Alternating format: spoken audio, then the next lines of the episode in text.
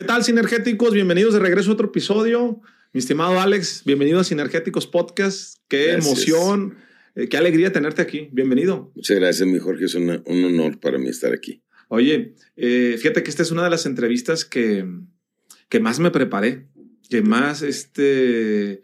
Yo, yo tenía mucha ilusión, mucho entusiasmo de entrevistarte porque conozco muchas personas que las considero una institución y que admiro mucho, y me empezaron a hablar de ti. Uno de ellos es el doctor César Lozano, quien le mando saludos. Este, decía, no, no, Alex Dey, es, es, me platicaba Juan Carlos Barrios, me decía, Alex Dey, mira, en aquella época, yo que estoy armando una carrera como conferencista, me dice, había dos conferencistas, me platicaba, y me platican unas historias, ya me encanta que me platiquen historias, ¿no? Pero la bronca fue que cuando empezamos a investigar, hicimos una investigación bien interesante. Lo que más nos ayuda son las entrevistas, ¿no? Como para ver qué te han preguntado. Tienes muy pocas entrevistas. Muy pocas, sí. Lo cual es muy bueno. Entonces... Sí, este... sí, sí. Este, pues no, no, no ha sido mi meta andarme luciendo, presentando, creando. Yo el nombre que, bendito sea Dios, que he hecho, este, pues es por la que la gente me contrata. Y honestamente, ya ni busco quién me contrate. Y jamás vas a encontrar por ahí una promoción que diga, yo me dedico a dar eventos, contráteme el número tal. Jamás, sí. jamás en mi vida. Bendito sea Dios, tengo agenda llena, pero es porque la gente me busca. Y yo en realidad, no, acabo de hecho rechazar una propuesta de doce presentaciones en Estados Unidos, porque ya no quiero viajar tanto, ya no quiero hacer eventos, estoy... Siempre digo que me voy a jubilar y cada año sí. se me vuelve a, a llenar la agenda y vuelvo a darle otro año, ¿no? Pero ya, ya me quiero salir de hablar en público. ¿Cuántos estoy... años tienes actualmente, Alex? treinta y cinco años hablando en público, más de once mil seiscientas treinta y siete presentaciones. Y este, y, y ya quiero, no sé, quiero nomás un evento al mes, algo así, porque también se extraña mucho el público, ¿eh? Cuando estoy en casita digo, ¿qué me falta? ¿Qué me falta? Y es donde me levanto, duermo muy bien, hago ejercicio y dice sí. mi cerebro, ¿y el público? ¿Y el público? Imagínate, once mil seiscientas treinta y siete presentaciones, no cualquiera puede decir que las ha tenido, ¿estás de acuerdo? No cualquiera. Te estoy hablando fácil treinta años hablando diariamente una vez. Multiplícale. ¿Me entiendes? Y bendito sea Dios, había ocasiones en que me aventaba hasta dos conferencias diarias. Cuando empecé yo, yo empecé en mil novecientos ochenta y siete, abrí mis oficinas en Monterrey, Nuevo León, y de repente me contrataron que Aguascalientes, Zacatecas, Puebla, Veracruz, Ciudad de México, Acapulco. Y me aventaba dos eventos diarios. Una en la mañana, una conferencia. Salía y para entonces compré mi primer avioncito y me iba en el avión, llegaba a la segunda conferencia, descansaba en el camino, me acuerdo que me soltaba la, la corbata y, digamos, y me decía el Capi Huerta, señor Dey, ya vamos a llegar, ok, otra vez alivianarme y la segunda conferencia, dos diarias, pero por semanas y semanas y semanas. Tiempos muy bonitos, todo lo que quería en la vida, bendito sea Dios, lo he logrado. Qué bueno, Alex. Oye, fíjate que ahorita que hice el tema de la corbata, me llama mucho la atención el tema de, de tu vestimenta, porque toda la información que encontré en redes sociales de veinticinco años, sales de traje y de corbata. Siempre, por eso, ahora aunque me pagaran tres, cuatro veces más, no me pongo ni, ni corbata ni saco. Ok. Estoy harto de eso, brother. Vivía literalmente con corbata, como te estoy diciendo. Digo, a veces creo que hasta me dormía y me bañaba con traje, man. ¿Y por qué, por qué andar de traje todo el tiempo? Porque entonces eh, era, era necesario, eran otros tiempos de México, ¿me entiendes? Una persona que no salía en traje, la gente no lo tomaba en serio. Como que la corbata era seriedad, profesionalismo, ética. Además, mi papá adoptivo decía, siempre vístete para triunfar. Ya cuando seas grande, vístete como quieras y la gente va a venir hacia ti. Pero ahorita que tú vas hacia la gente, necesitas vestirte profesionalmente. Por eso no, no, ya no me gusta usar traje. Okay. Alex, ¿cómo nace... el sueño de decir, quiero ser conferencista? ¿Cómo te convertiste en ese gran conferencista? Pues fíjate que es bien extraño. Así algún detonador, yo creo que no lo puedo palpar, pero sí te puedo decir que de chavito, yo decía a los nueve, diez años, cuando vivía muy pobre en Ciudad Juárez, Chihuahua, yo decía, yo cuando esté grande no voy a ser pobre. Y cuando esté grande voy a hacer dos cosas. Voy a ser este, famoso y rico. Okay. O sea, fácil no me la puse. No, no más rico, eh. Eso cualquiera, pero famoso y rico. Yo voy a ser cuando esté grande. Y de ahí empezamos de mero abajo. Y en esa colonia que se llama La Altavista, en Ciudad Juárez, Chihuahua, mi mamá nos hacía gorditas para que saliéramos a vender en las casas y a tocar puertas. Okay. Ahí es donde empecé mi profesión de ventas. Ahí conocí ventas a los ocho o nueve años. y la gente se me hacía muy simpática porque mis hermanos y yo éramos güeritos de ojos azules, y cuando llegamos a tocar puertas vendiendo, pues no era algo muy común, ¿me entiendes?, sí. en ese lugar. Y la gente nos compraba para vernos. ¿Y dónde es usted? ¿Y qué esto? ¿Y cuánto quiere que le compre? La gente nomás quería hablar conmigo. Pero de ahí empecé en ventas. Luego empecé después de eso, me fui a vender semillas al centro de ahí. Y ahí en el centro conocí otros chavos que se cruzaban al lado americano a bolear zapatos. Y así es como me convertí en un vendedor internacional. Porque ya me cruzaba a Estados Unidos. Fácil, fácil. Me agarró la migra ciento sesenta veces. Si no me agarraron... Mucho, fácil, ciento sesenta veces. ¿ciento sesenta veces? Fácil, que yo me acuerdo, como unas ciento sesenta veces me agarró la migra porque me cruzaba por el río. Ya sí. te estoy hablando que tenía doce, trece años y me cruzaba por el río, boleaba zapatos. Inclusive me quedaba a dormir allá porque me iba el viernes. Eh, el viernes dormía en la noche ahí arriba de una azotea o en un bote de basura que teníamos ya bien preparadito. Ahí dormíamos y de ahí el otro día trabajábamos todo el sábado y luego ya nos íbamos... El sábado en la noche, con el dinerito que hemos ganado, se lo llevamos a mamá para que comprara mandado. ¿Qué pasaba, Alex, en ese entonces cuando te agarraba la migra? ¿Cómo era el tema? O sea, ciento sesenta veces y te soltaba y te soltaba. Si me agarra, si me pasaba temprano y me soltaba, me volvía a pasar. Y la segunda vez normalmente sí pasaba. El okay. mismo día, el mismo día.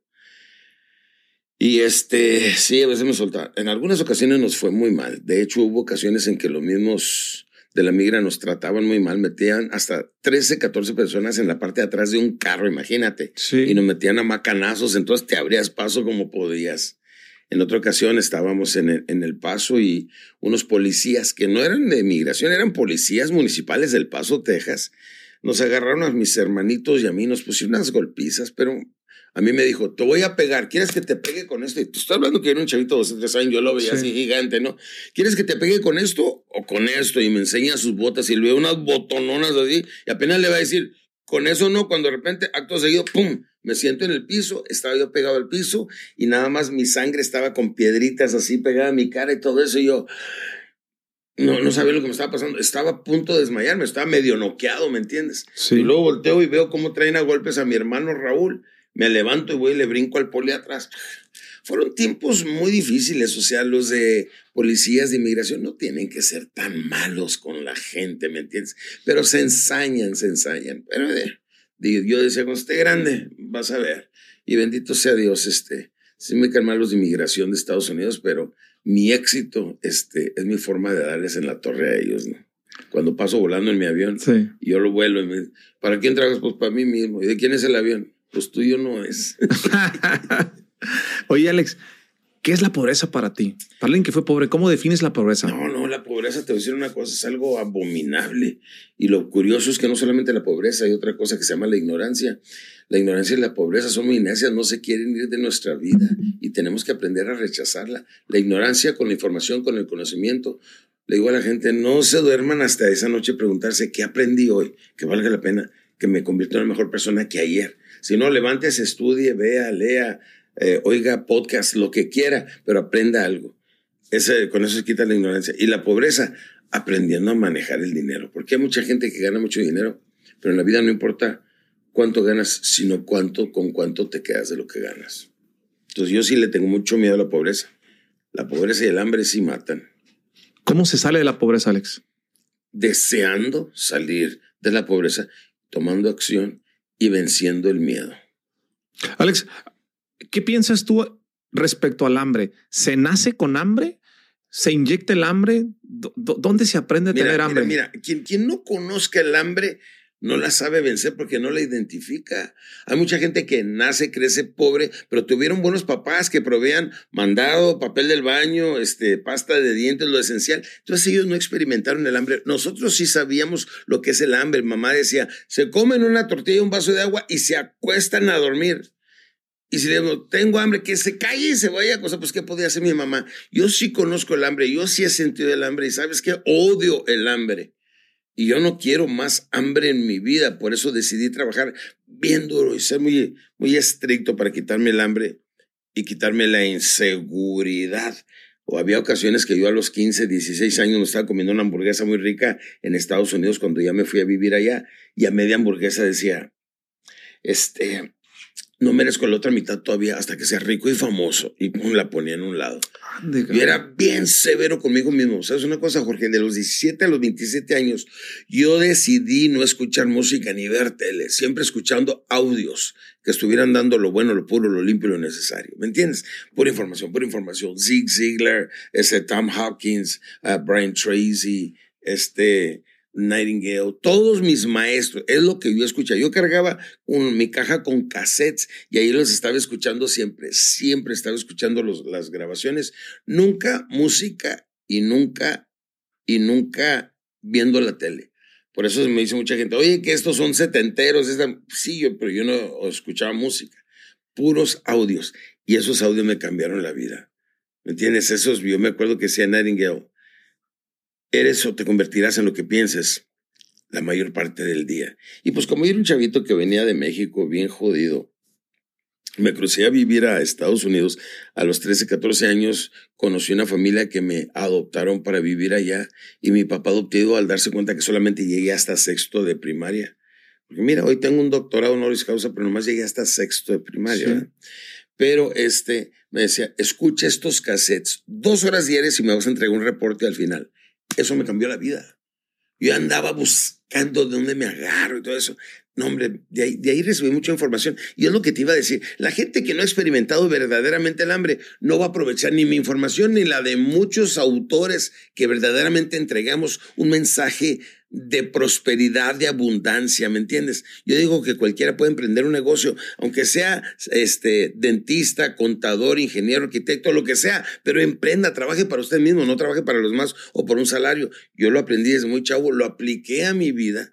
Y este, pues a los veintiséis años de edad gané mi primer millón de dólares. Porque yo, hace cuenta que mi información está como una nube acá. ¿Quién la va a accesar? Solamente aquel que tiene verdaderamente hambre o ha pasado cosas muy severas en su vida. Fíjate lo que te digo, bien severas, ¿me entiendes? Yo pasé una niñez de mucho golpe, de mucho abuso, de violación sexual, de muchas cosas, ¿me entiendes? Muy deteriorantes, por eso andaba buscando esa pequeña nubecita de información y decían, eres lo que eres, estás en donde estás por lo que has puesto en tu mente. Puedes cambiar lo que eres y puedes cambiar dónde estás, cambiando lo que pongas en tu mente. Dije, de aquí me agarro. Y yo quiero ser grande, yo quiero ser poderoso, quiero ser seguro, creo que puedo, creo que puedo, sé que puedo y lo haré. Y así estas frases mías y me daban la seguridad propia para salir adelante, a pesar de que no se veía absolutamente nada adelante. Pero ¿quién va a accesar esta nube de información? Porque tengo más audios, mira, que te lo digan los mejores autores y conferencistas del mundo. Tengo hasta más información que Tony Robbins. Tengo veinte audiolibros de C Ds, de C Ds. Tengo veinte audiolibros en audio. Tengo diez programas muy poderosos como Psicólogo en treinta minutos, Enciclopedia de Ventas, que son programas en video bien poderosos, y tengo ocho libros escritos. Este, tengo muchísimo material y aquí está flotando en la nube y la gente puede tener acceso a él. ¿Quién lo va a accesar? El que le esté pasando muy duro, el que le tenga miedo al hambre, el que decida hacer un cambio verdaderamente en su vida, el que acepte, porque la gente que quiera cambiar necesita tres cosas: identifica, acepta y supera. Fíjate, identifica, si tienes sí. un complejo, temor, limitación personal, algo que ya no quieras en tu vida, identifícalo. Dos, acepta que lo tienes. Y tres, supéralo. ¿Cómo? Empezamos fingiendo y terminamos creyendo. Que a mí me da miedo hablar en público, me voy a parar frente al público. Haz lo que más temas y vencerás el miedo. Alex, ¿es importante levantarse temprano? Yo digo que si tienes pobreza en tu vida, gánale al sol. Siempre, por más de treinta años, fíjate bien, aunque llegara a mi hotel a las doce de la noche, una o dos de la mañana. Sí. A las siete de la mañana, ejercitado, desayunado, bañado y cambiado profesionalmente todos los días a las siete de la mañana. De las siete de la mañana a las doce de la noche, una de la noche. Una entrega constante, una dedicación constante. Alex, ¿recomiendas con tu experiencia, con lo que has vivido? Dices que tú estudiaste sexto de primaria. Hasta sexto de Hasta primaria. sexto de primaria. ¿Para tener éxito, para hacer dinero, se necesita ir a la escuela? ¿Cuál es tu punto de vista hoy con lo que sabes? Si quieres ser... contador, si quieres ser arquitecto, si quieres ser ingeniero, licenciado, pues sí necesitas ir a la escuela. Si quieres ser vendedor, no. Y hay muchos empresarios, incluyendo tu servidor, sí, que llegando a muy poco nivel de escuela, pero hemos aprendido a vender, porque yo digo que el que aprende a vender jamás tendrá hambre. Yo siempre, siempre, siempre, yo jamás he tenido un salario de nómina, siempre he vivido de las comisiones como vendedor y el producto de mis, de mis eh, vendedores, ¿no? Sí. Actualmente tengo una empresa en la que manejo como dieciséis mil vendedores en México y, y, y pues vivo de la comisión de ellos, ¿me entiendes? Sí. Yo le digo a la gente, todos empezamos de mero abajo como empleados, vendedores, empresarios, inversionistas. Es el proceso natural del dinero. Todos empezamos como empleados porque no sabemos qué hacer, vendemos nuestro tiempo. Dos, empezamos de vendedores a trabajar para nosotros mismos. Tres, entrenamos a otros y ya somos microempresarios. Cuatro, inversionistas, que el dinero trabaje para nosotros, que bendito sea Dios. Es en el estado que yo me encuentro ahorita ya. Eh, mi negocio trabaja para mí, yo no por mi negocio. Oye, Alex, platícame un poco acerca de... Dices que tú cuando fuiste niño sufriste abusos, lesiones, violaciones.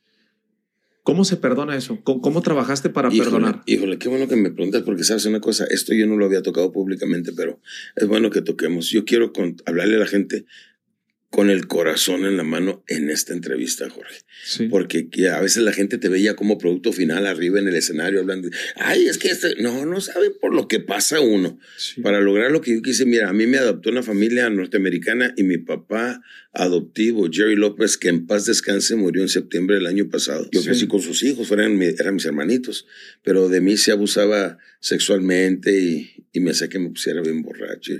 Recibí muchos abusos yo a los trece, catorce, quince, dieciséis, diecisiete años. Y sí fue muy pesado superar todo eso, ¿me entiendes? Y él aferrado a que yo fuera homosexual. Le decía, pues es que a mí no me gustan los hombres. No te hagas, no te hagas. Algo les vas a encontrar. Bueno, y pues, yo no quería, ¿me entiendes? No era lo mío. En fin, son tiempos que nunca había hablado yo en una entrevista de eso. Y, y la verdad me da mucha pena hablar de esto, pero... Pero es verdad, yo quiero hablar con el corazón en la mano. Eso tuvo otras consecuencias en mi vida, fíjate. Sí. Este, yo empecé a trabajar y me empezó a ir bien y a los veintiséis años tenía mi cadena de restaurantes y tintorerías en San Antonio, Texas. Yo ya valía más de un millón de dólares. Llegó mi primer Rolls, mi primer Mercedes. Las cosas buenas en la vida. Esto fue en el ochenta y seis, ochenta y siete. Y un día decidí vender mis negocios y enseñar a la gente qué había hecho yo, y es donde decidí ser conferencista. Okay. Yo estaba viendo a Zig Ziglar en el centro de convenciones, ahí en San Antonio, Texas. Habíamos más de dos mil personas, yo estaba mero arriba y dije, yo quiero ser el Zig Ziglar mexicano. Lo, lo pensé y ahí lo decidí. Me fui al estacionamiento hasta la una de la mañana escuchando cassettes que decían que todos podemos cambiar, cambiar nuestra forma de pensar. Dije, necesito llevar esta información a México. Y ahí nació la motivación en México y Latinoamérica. Le cueste a quien le cueste, digan lo que diga, pero si te buscas en Wikipedia quién es el pionero de la motivación en español, tu servidor. Vendí mi negocio, me fui, me fui a Miami a empezar mi carrera de motivador. Perdí absolutamente todo mi dinero. Imagínate, después de tener millones de dólares, no tener con qué comprarle una hamburguesa a tu hijo en McDonald's. Y empecé de mero abajo, traje la motivación a México. Este, me dieron hospedaje en un hotelito que se llama Mi Casa Suites, allí atrás de Reforma en la Ciudad de México. Sí. Un amigo me un boleto de avión, tres días de hospedaje. Y así empecé de mero abajo. Te estoy hablando en el sí. junio del ochenta y siete. Hey, ¿cuántos empleados tienes? Mil personas. Quiero darles un seminario de, de motivación. ¿Qué es eso?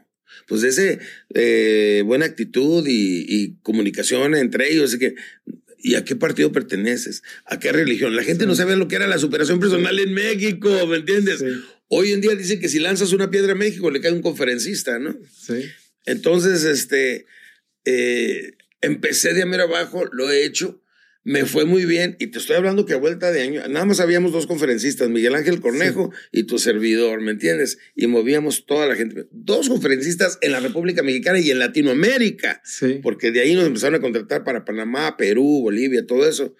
Y, este, y éramos, éramos los únicos grandes. Pero ¿sabes qué? Me empezó a ir muy bien, y aquí voy a hablar de algo que nunca he hablado. Me empezó a ir muy bien, llegó mi primer avión, llegó mi primer sí. libro, llegó mi hermoso rancho en Texas con mis caballos, donde nacieron mis últimos hijos y todo. Me iba muy bien y llegó la tentación. Y cuando trabajaba muy duro, una mujer me dijo una vez, mira, quiero que pruebes esto, te vas a hacer sentirte muy bien. Y probé un polvo en la nariz que se llama cocaína. Y me gustó mucho. Y hubo un tiempo en que me clavé mucho en la cocaína, que hasta dejé de hablar en público. De hecho, Andale. en ese entonces vivía yo en Puerta de Hierro, en Guadalajara. Ok. ¿Terminaste viviendo aquí en Guadalajara? terminé viviendo en Guadalajara, en Puerta de Hierro. Y este, mi primera esposa me dejó, se fue, se fue. Eso fue en el noventa y nueve que, que mi mujer se fue. Un día llegué al rancho y ya se había llevado a los niños, se había llevado los muebles, se había llevado los carros, había vaciado las cuentas del banco y todo. Había dejado absolutamente todo. Y ¿sabes una cosa? Me morí ese día. Cuando llegué y había pasado todo eso, yo me morí porque ya no quiero hacer absolutamente nada. Y le dije a mi gente, tráiganme por favor cien litros de tequila. Yo ya no voy a viajar, ya no voy a hacer nada. Me voy a dedicar a emborracharme. Y decidí empezar a emborracharme. Primeramente, eso fue antes de la, de la, de la droga. Con el alcohol, ahí empecé a emborracharme y, y yo desayunaba, comía y cenaba tequila congelado todos los días. Bajé fácil unos quince kilos de peso en menos de dos meses. Este, y me perdí. ¿Y sabes cómo terminé? Un día terminé en el hospital porque se me, me había deslavado toda la flora intestinal y estaba bien enfermo y terminé en el hospital ahí cerca de San Antonio, Texas. Okay. En Seguín, Texas, como se llama. Y desperté. Ahí como que desperté sobrio por primera vez en muchas semanas. Porque no eran meses, semanas fueron. Y dije yo, voy a hacer algo más con mi vida. ¿Sabes qué? Me voy a volver a levantar. Y me volví a levantar. Contraté a Julio Alemán, a, a Gabriela Goldsmith, empecé a hacer infomerciales, lo empecé a sacar en C B directo y empecé a lograr un auge mucho mayor y me volví a levantar. Y después de eso vino otra caída en mi vida, que es la que te estoy diciendo, en el dos mil dieciséis. Por eso sí. Mucha gente dice que me desaparecí de las redes sí. sociales y todo eso. Sí, me desaparecí para todo el mundo porque estaba yo hundido en la drogadicción, a veces usando hasta diez gramos diarios de cocaína. Wow. Y este, yo decía, yo, yo ya lo que iba a hacer ya lo hice, ya no quiero vivir, ya no quiero vivir, ya, ya me quería morir. En ese entonces estaba casado con mi segunda mujer, que fue una mujer muy, sumamente tóxica, una mujer muy enferma. Sí. ¿Y sabes qué estaba haciendo? Ella me daba a diario pastillas de, ¿cómo se llaman? Es para bloquear la memoria y todo eso, antidepresivos. Y me los daba en el café, en la comida y todo eso. Y me decía, ¿sabes qué? Ya, ya te llegó tu hora, ya pasaste como conferencista, ya la gente no llama, ya la gente no te quiere. Y ella les llamaba y decía, no, no está disponible, no está. Cuando me querían contratar. Entonces duré como un año totalmente inactivo. Ella sabía que, que yo tenía alta el azúcar, soy, soy este, diabético. Y me ponía un pastel ahí para que comiera y todo eso. Me estaba matando la mujer. Literalmente me estaba matando y me decía, ándale, ¿no quieres más cocaína? Toma, aquí hay. Ella me estaba matando en mi casita. Y un día, pues, de las pocas contrataciones que tenía, me tocó ir a Aguatulco a dar una conferencia que la tenía pagada hace mucho tiempo. No fue conmigo, no, se dio, no, no fue conmigo, entonces me fui yo solito a dar el evento y ya no me tomé la droga. Y ya no, ya no usé cocaína ni nada. Y empecé a cambiar y dije, vámonos. Me metí a rehabilitación y en tres semanas en la Ciudad de México salí del centro de rehabilitación totalmente transformado y decidí retomar mi vida y cambié absolutamente todo. Eso fue en octubre del dos mil dieciocho.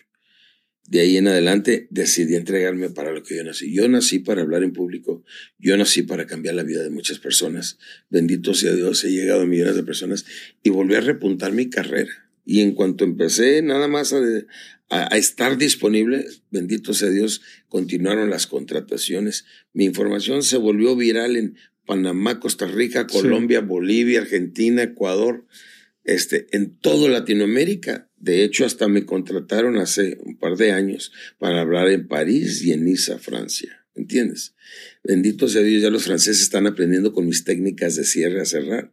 Y hasta en Francia, en, aunque está mi información en español, ya están traduciéndola al francés. Y bendito sea Dios, he podido llegar a muchísimas culturas, a todas aquellas personas que han andado como yo en el mero fango de la vida, mero abajo, y andan buscando una nubecita de donde agarrarse. Yo quiero llevarles una palabra de aliento a todas las personas que están atravesando por esta situación ahorita mismo, en el alcoholismo, en la drogadicción, en la perdición. Hombres y mujeres, déjenme les digo una cosa, cuando ya cae uno en la piscina, se va hacia abajo. ¿Saben qué? Váyanse hasta mero abajo, lleguen al piso, empújense hacia arriba y ¡fum!, empiecen su nueva vida. Y ustedes lo pueden decretar, ustedes lo pueden hacer. Encomiéndese a Dios Todopoderoso, porque el ser humano está diseñado física, mental y espiritualmente. Quien esté bien equilibrado en lo físico, lo mental y en lo espiritual, va a salir adelante, y así mi Padre Dios me ha rescatado desde a mero abajo. Yo soy, yo soy súper fan de Dios Todopoderoso, porque no solamente me ha rescatado y de la muerte. He tenido dos, dos secuestros de los cuales he salido ileso, Dios me ha rescatado, y dos caídas cuando empezaba a volar en mi avioneta, un Cessna ciento ochenta y dos, donde ya no contaba tres segundos después mi vida, y Dios me ha rescatado. Así es que Dios existe, está conmigo y es mi guardaespaldas. Alex, para las personas que nos están escuchando, tú mencionas, me mostraron la tentación, empecé a probar las drogas. Para una persona de, pues, que estaba tan preparada como tú, este, estudiando mentalidad, crecimiento personal, motivación, hoy que lo ves hacia atrás, ¿por qué te metiste en las drogas? Y te lo, y te lo pregunto sí. para, para que si alguien nos está escuchando, a lo mejor cuando le pongan esa tentación, digan. Por supuesto, por supuesto. Ahora les predico yo a los jóvenes, les digo, ¿quieres ser exitoso? No relaciones el alcohol con celebración. O sea, no celebres con alcohol. Entonces eres un gran líder, seguro y atrevido. Porque el alcohol los lleva a la mota, la mota, la cocaína, y mi gente cae en eso. No. Y, y he notado que mucha gente cuando apenas le empieza a ir bien, celebra con alcohol, y luego le viene el ego, apenas ya trae su carro nuevo, su casa nueva, y ya se cree Juan Camaney, y es donde empiezan a caer en la drogadicción. Porque sabes que la tentación es la que nos abre la puerta a a esas cosas, y tenemos que estar dispuestos, tenemos que estar listos a no caer en la tentación cuando eso suceda. Necesitamos tener esa fuerza moral, y para ello pues tener tus metas bien claras y definidas. ¿De qué te arrepientes tú en este momento de lo que has hecho en tu vida? De haberme perdido ese tiempo inactivo cuando mi mujer me estaba matando, porque ahí duré como tres, cuatro años. Ese tiempo me gustaría haberlo optimizado haciendo lo que Dios me mandó a este mundo, a cambiar vidas. De eso me arrepiento, y del tiempo que perdí yo curándome del alcoholismo y la, y la drogadicción. Alex, una pregunta. Fíjate que a mí me llegan muchos mensajes. Yo en algún, en algún tema, cuando yo empecé a hacer redes sociales, yo platiqué la historia de mi vida. Yo sufrí abusos, violaciones, yo crecí en un internado, este, no conocí a mi papá, eh, pandillero, y, y tuvo mucho impacto en redes sociales, se volvió muy viral. Y una pregunta que me hacen a mí muy recurrente en conferencias, en redes sociales, es ¿cómo se perdona? A la gente le, le cuesta mucho trabajo perdonar. Para alguien que lo vivió, sí. ¿Cómo se supera? ¿Cómo se deja eso atrás? El poder del perdón es fuertísimo. Yo digo que cuando traes muchas cosas cargando de la niñez, porque tenemos tres mentes, la gente no siempre identifica sí. eso. Tenemos la mente consciente, la mente subconsciente, que es la que maneja nuestro sí. cuerpo y todos los pensamientos, y la mente inconsciente, donde se guarda lo bueno y lo malo. Y normalmente, ¿sabes qué? Guardamos lo sí. malo. Yo me acuerdo que mi papá golpeaba a mi mamá y que era alcohólico, que eso lo tenemos bien presente sí. y lo seguimos guardando. Suéltalo, tíralo. ¿Para qué quieres todo eso? Entonces la gente necesita identificar. ¿Sabes qué necesita mucha gente? Que me ha ayudado mucho a mí, la terapia. La terapia es canasta básica. Necesitamos tener un buen psicólogo, una buena, un buen psiquiatra. Yo tengo una psiquiatra que ha estado trabajando conmigo por los últimos veinte años, y todos necesitamos constantemente estar en terapia. ¿Cuándo te diste cuenta que era importante ir a terapia? Fíjate que hay una pregunta que se me hace bien interesante. Antes yo de, de, en, tengo varios tipos de conferencias, pero en una que doy hago esta pregunta. Yo fui a terapia. Yo nunca había ido a terapia porque yo pensaba que estaba loco. Levante la mano más para saber de qué estamos hablando. ¿Quién ha ido a terapia? No, pues ya levanta. Siempre me pasa esto con los públicos. La mitad levanta la mano, la mitad no. O sea, hay una creencia limitante muy fuerte en la gente. ¿Por qué chinos voy a ir a terapia? ¿Tú cuándo fuiste a ir a terapia? Sí, es que dice, está en terapia, está loco. Sí. Pero eso se llaman creencias. Y recuerda esto, las creencias son más poderosas que la realidad. No es lo que está pasando, es lo que la gente está creyendo. Las creencias son más poderosas que la realidad. Y si la gente cree que solamente los locos van a terapia, ellos son los que están loquitos. Todos necesitamos soltar todo eso, soltar toda esa carga emocional para ser más felices y caminar por la vida hacia arriba. Porque la vida es hacia arriba. Una palabra que nunca vas a escuchar en ninguno de mis libros, en ninguno de mis programas, sí. es una palabra fácil. Fácil no es. El que aprende a vender jamás tiene hambre. Jamás tendrá hambre. Es muy cierto. ¿Por qué?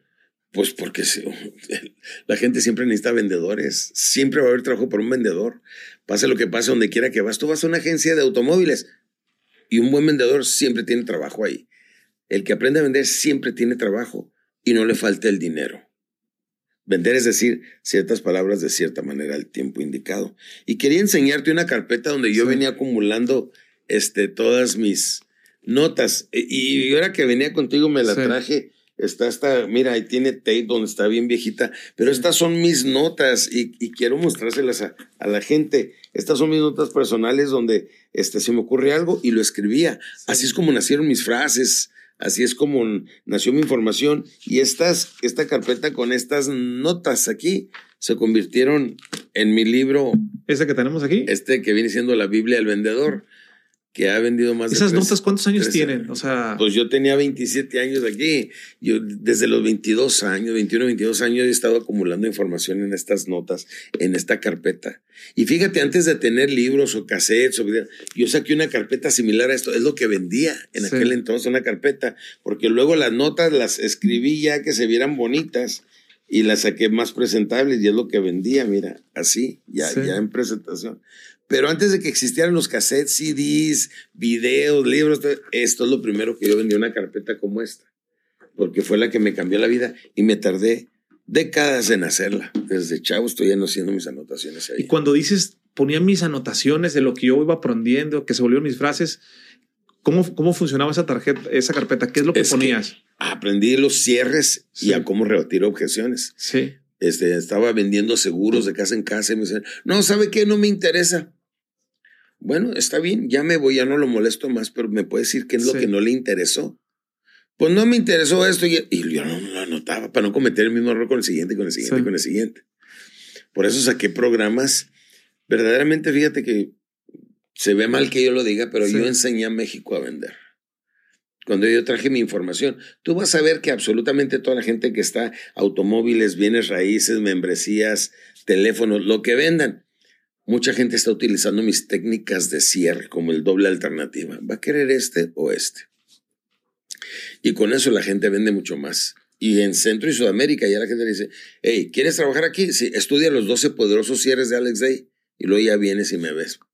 Es lo que entrena la gente porque no hay escuelas de ventas, ¿estás de acuerdo? Sí, sí, sí. Esta es la única escuela de ventas que hay mi información. Y por eso la gente me sigue en las redes sociales para aprender todo eso. ¿Qué significa para ti, Alex, la Biblia del Vendedor? ¿Cómo nace este libro? Así nació, nació como esta carpeta aquí, ¿verdad? ¿De esta carpeta llegó este libro? Esa carpeta llegó este libro.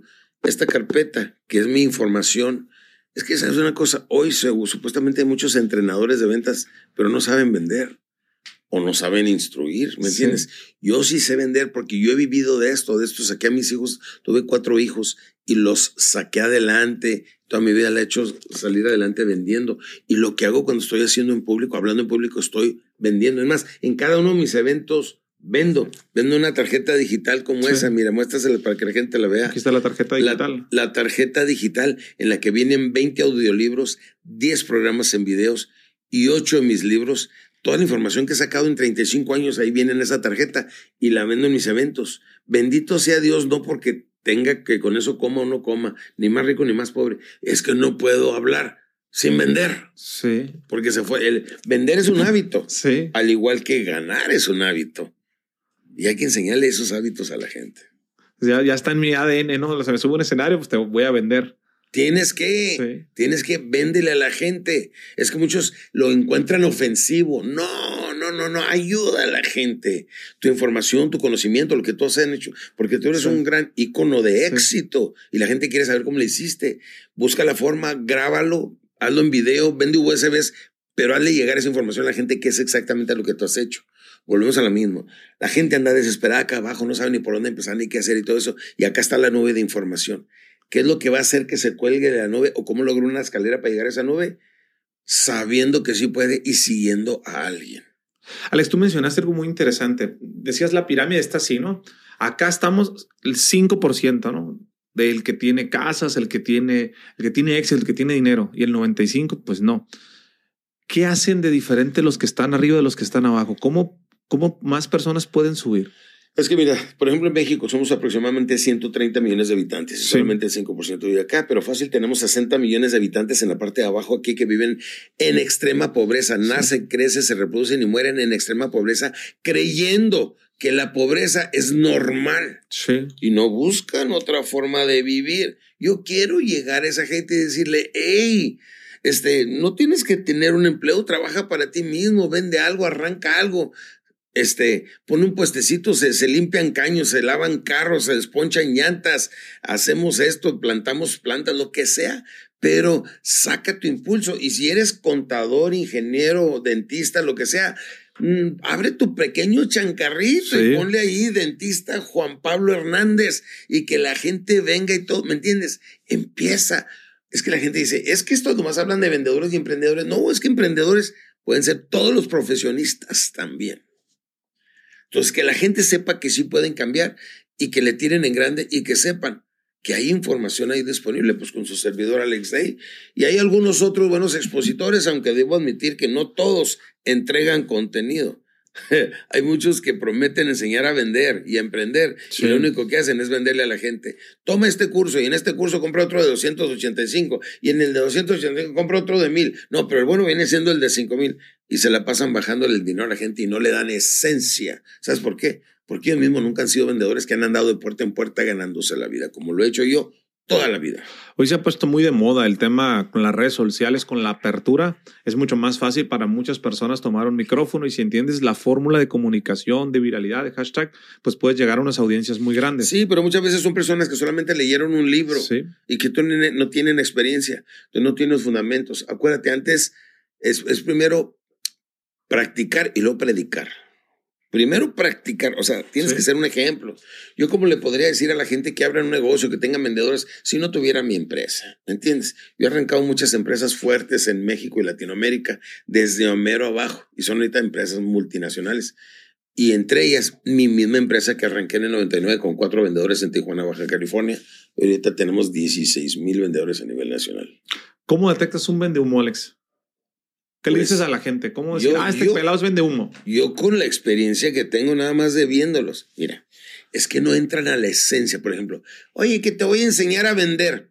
A ver, ¿cómo se rebate una objeción cuando la persona te, te dice, no quiero, no me interesa, lárguese? No saben, entonces dicen, sí, es que mira, te levantas temprano y que hay que tener buena actitud y que venden a la mente, no a la gente, y que eso, que, o sea, son puras cosas intangibles, pero no le dan esencia a la gente. Ese es un vende humo. ¿Qué opinas de esa frase? Véndele a la mente y no a la gente. Pues yo digo que no. Yo le digo, yo le vendo a la gente, no a la mente, porque la mente no trae cartera. ¿Me entiendes? Son el tipo de cositas que se oyen muy comerciales, pero no funcionan. Tú llega una persona que te quiere comprar un condominio, dile exactamente cuántas personas, esto, lo otro, dos, tres recámaras, cuántos son en familia, estacionamiento. Sí. Dale sus necesidades básicas, dile cuánto valen los dos departamentos, dile que se va a quedar el de dos o el de tres recámaras y dile con cuánto puede entrar, con el cinco o con el veinte por ciento de inversión inicial y nosotros le conseguimos financiamiento. Dale cosas básicas, elementales para que la gente compre lo que quiera. Ayúdale. Eso de que venderle a la gente y conquista y llégalo y al corazón y eso, para mí son jaladas esas. Alex, ¿tú crees que Eh, lo platicaba con un amigo la otra vez? Ah, tú has tenido mucho éxito, has tenido mucho impacto. En, en la historia que nos estás platicando, ¿crees que te ayudó cuando fuiste a Estados Unidos, cuando empezaste a ser conferencista? ¿Jugó a favor el color de tu piel? ¿Tu... No, por supuesto que sí. ¿Sí? Me abrió muchas puertas. Because I want you to listen to the kind of English I speak. I learned how to speak English like the Texans, with a Texas drawl. O sea, aprendí a hablar inglés como los gringos. Sí. Fue, fue lo que me abrió las puertas y tener los ojos claros y ser blanco. Pues yo no necesitaba papeles. Hasta la fecha, fíjate que soy residente de Estados Unidos y hace doce años califico para mi ciudadanía y no la he tramitado. Okay. Porque yo soy mexicano de corazón, vivo en, en México y toda mi vida es mi México. Yo me quiero morir en mi México. Yo no necesito Estados Unidos para, para nada. Pero sí me abrió muchas puertas y obviamente la gente como te ve. Pero ¿sabes qué? No se debe juzgar eso. Yo veo algunos chaparritos, prietos, cabezones y son buenísimos para hablar y para impactar a la gente. Digo eso. El poder de las palabras. Yo le llamo el P P H, el poder de la palabra hablada. Sí. Maneja muchas cosas. No necesita ser hombre, mujer, alto, delgado, rubio, delgado, no, no importa cómo eres, importa todo lo que traes adentro. Eso sí, disciplínate que no salgan sumamente gorditos o gorditas, sí, al público porque se ve la falta de disciplina. Oye, Alex, tú dices que a tus veintiséis años con el tema de restaurantes ya levantabas capital, eh, tienes tu primer millón de dólares, te está yendo muy bien a, a temprana edad. pero siendo mojado todavía. Tenía nueve gringos y veintiséis hispanos trabajando conmigo. Okay. Sí, siendo, o sea, mojado. O sea, sí. En lugar de andar cortando céspedes, sí. Yo ya era empresario. ¿Cómo lo lograste? Aplicando todo lo que esos cassettes decían, que decían, you are or will become that what you think about all day long. Lo que me, lo que me decían mis maestros gringos, aplicándolo. Era tan tonto que seguía al pie de la letra lo que me decían. Y lo apliqué y me dio resultado. Era tan tonto que seguía al pie de la letra. Qué poderosa es que frase. No, no, no, es que muchos les enseño. Es que miren, ah, sí me gusta, pero esto... Ah, pues, denle vueltas. No lo aplique. Es que yo a la gente le doy información. ¿Sabes de dónde mi información? De la práctica. Porque decidí a los veintisiete años ser conferencista. Yo ya había venido a Estados Unidos de mojado, de mero abajo. Ya había tenido mis negocios. Yo ya sabía lo que era tener dinero en abundancia. Sí. ¿Me entiendes? Tener en la cuenta dos, trescientos, cuatrocientos mil dólares. Ahí en tu cuenta de ahorro nada más. ¿Me entiendes? Y es lo que le enseñaba a la gente de bolero que voleaba por diez, quince centavos a tener millones de dólares. No cualquiera, ¿me entiendes? Sí. Y luego me caí otra vez y me volví a levantar. Y me volví a caer y me volví a levantar. Y bendito sea Dios, gracias a la experiencia. Ya no me he caído ni me vuelvo a caer. ¿Cómo se arma una estructura, Alex, para tener dieciséis mil vendedores? Yo tengo un director nacional. Sí. Él tiene directores regionales. Los regionales tienen gerentes locales. Los gerentes locales coordinadores. Los coordinadores vendedores abajo. Vende- Ahí te va de nuevo. Vendedores, coordinadores, gerentes, directores regionales y un director general. Yo ni, me, yo ni me meto, yo ni me involucro. Ya diseñé el sistema y se va solito. Una persona que hoy no sabe vender, pero entiende que quiere aprender a vender, ¿por dónde tiene que empezar? ¿Cómo se hace un buen vendedor ahorita? Pues tiene que estudiar ventas, no puede estar improvisando. Hay dos formas de vender. Una cuando llegas y hablas con la persona, la otra cuando llegas bien preparado. ¿Entiendes? Que me diga, este... Primeramente, la gente tiene que entender eso. Tienes que lograr la atención, el interés, deseos, convicción y cerrar la venta. Es un orden lógico, pero lo tienes que aprender en alguna escuelita o alguien te lo tiene que enseñar. Sí. No puedes nada más llegar y empezar a hablar con la gente porque a veces la gente ya quiere comprar. Oiga, soy interesante y en lugar de decir, entonces, ¿quiere este o este? Dice, sí, y aparte de eso, esto y esto. Y en lugar de cerrar, se pone a seguir hablando, hablando, hablando hasta que la gente se frustra y al final le dice, pues déjeme pensarlo, yo le aviso. Oye, Alex, cuando estabas en, en, en los inicios de ser conferencista, la gente no sabía. Había dos, dos conferencistas cuando tú armaste toda esta estructura. ¿Cómo vendías? O sea, ¿cómo, cómo empezaste? ¿Cómo abriste un mercado? ¿Cómo fue el tema de, oye, este, pues quiero darte una capacitación, quiero darte un taller, quiero una conferencia? ¿Cómo vendías algo que no se conocía? Ah, ¿sabes cómo? Muy sencillo. Yo perdí todo mi dinero en Miami. Un amigo, te digo, que me regaló un boleto de avión en Panam, que ya ni existe, sí. este, y, y tres días de hospedaje en la Ciudad de México. El primer día salí a vender. ¿Cómo? No sé cómo, pero recuerda esto, el hambre te hace muy creativo, sí. ¿eh? Entonces quemé todas las naves, dije, si quiero que me vaya bien, tengo que entregarme totalmente y hacer esto con todas las ganas. Y, y, y, y quemó mis naves. ¿Cómo regresaba si no tenía mm, en, con qué comprar mi boleto de avión? Yo vivía en Miami, Florida, ¿me entiendes? Pero ¿cómo terminaste en Miami? ¿De San Antonio? De San Antonio, vendí mis negocios, me fui a Miami, me llevé en efectivo trescientos ochenta mil dólares para empezar mi carrera de hablar en público, los cuales en menos de seis meses los perdí porque contrataba cincuenta mil dólares de publicidad en la tele, veinte mil de radio, esto, rentaba salones esto, y no me llegaba ni una sola persona. ¿Por qué? Porque la gente no me conocía, la gente no sabía. O sea, ¿y por qué vendes todo si acá te estaba yendo bien en San Antonio? Si estabas seguro, ¿por qué? ¿Por qué? Ah, me faltaba una parte. Yo te dije, yo quiero ser rico y famoso. Y sí. Era rico, sí, pero quería ser famoso. Entonces iba por ser famoso. No era feliz. Yo ganaba dinero y una vez llegó a mi escritorio, a mi oficina, en mi Mercedes nuevo, me quito mi traje, me siento y digo yo, what the hell am I doing here? ¿Qué demonios hago yo aquí? No, no, no, no, no, esto no es lo mío, esto no. Y ahí empecé, ¿qué quiero, qué quiero? Y cuando fui a ver a Zig Ziglar le dije, eso es lo que quiero hacer. Eso es ser ambiente artístico y empresario al mismo tiempo. ¿Lo viste arriba de un escenario? Estábamos, a ver, yo era de las partes de las dos mil personas que estaba ahí, sí, arriba, y lo estaba viendo ahí abajo y dije, Zig Ziglar fue el que me estimuló, dije, yo quiero ser el Zig Ziglar mexicano y lo voy a hacer ahorita. ¿Ya me entendiste? Sí. Quería ser rico y famoso y con eso dije, ya soy rico, ahora quiero ser famoso. Cuando lo viste y, y, y si recuerdas ese momento, dentro de todo lo que dijo él, ¿Con qué te quedaste? Obviamente, pues despertó una emoción en ti. Yo quiero ser él, pero ¿te acuerdas qué fue el, la parte que, que más te quedaste? Es que yo conocía todas, absolutamente todas sus frases y todo. Pero él me dijo, el momento, fíjate, nunca se me va a olvidar que dijo, el momento que haces un decreto contigo mismo, desde ese momento reinicias tu vida.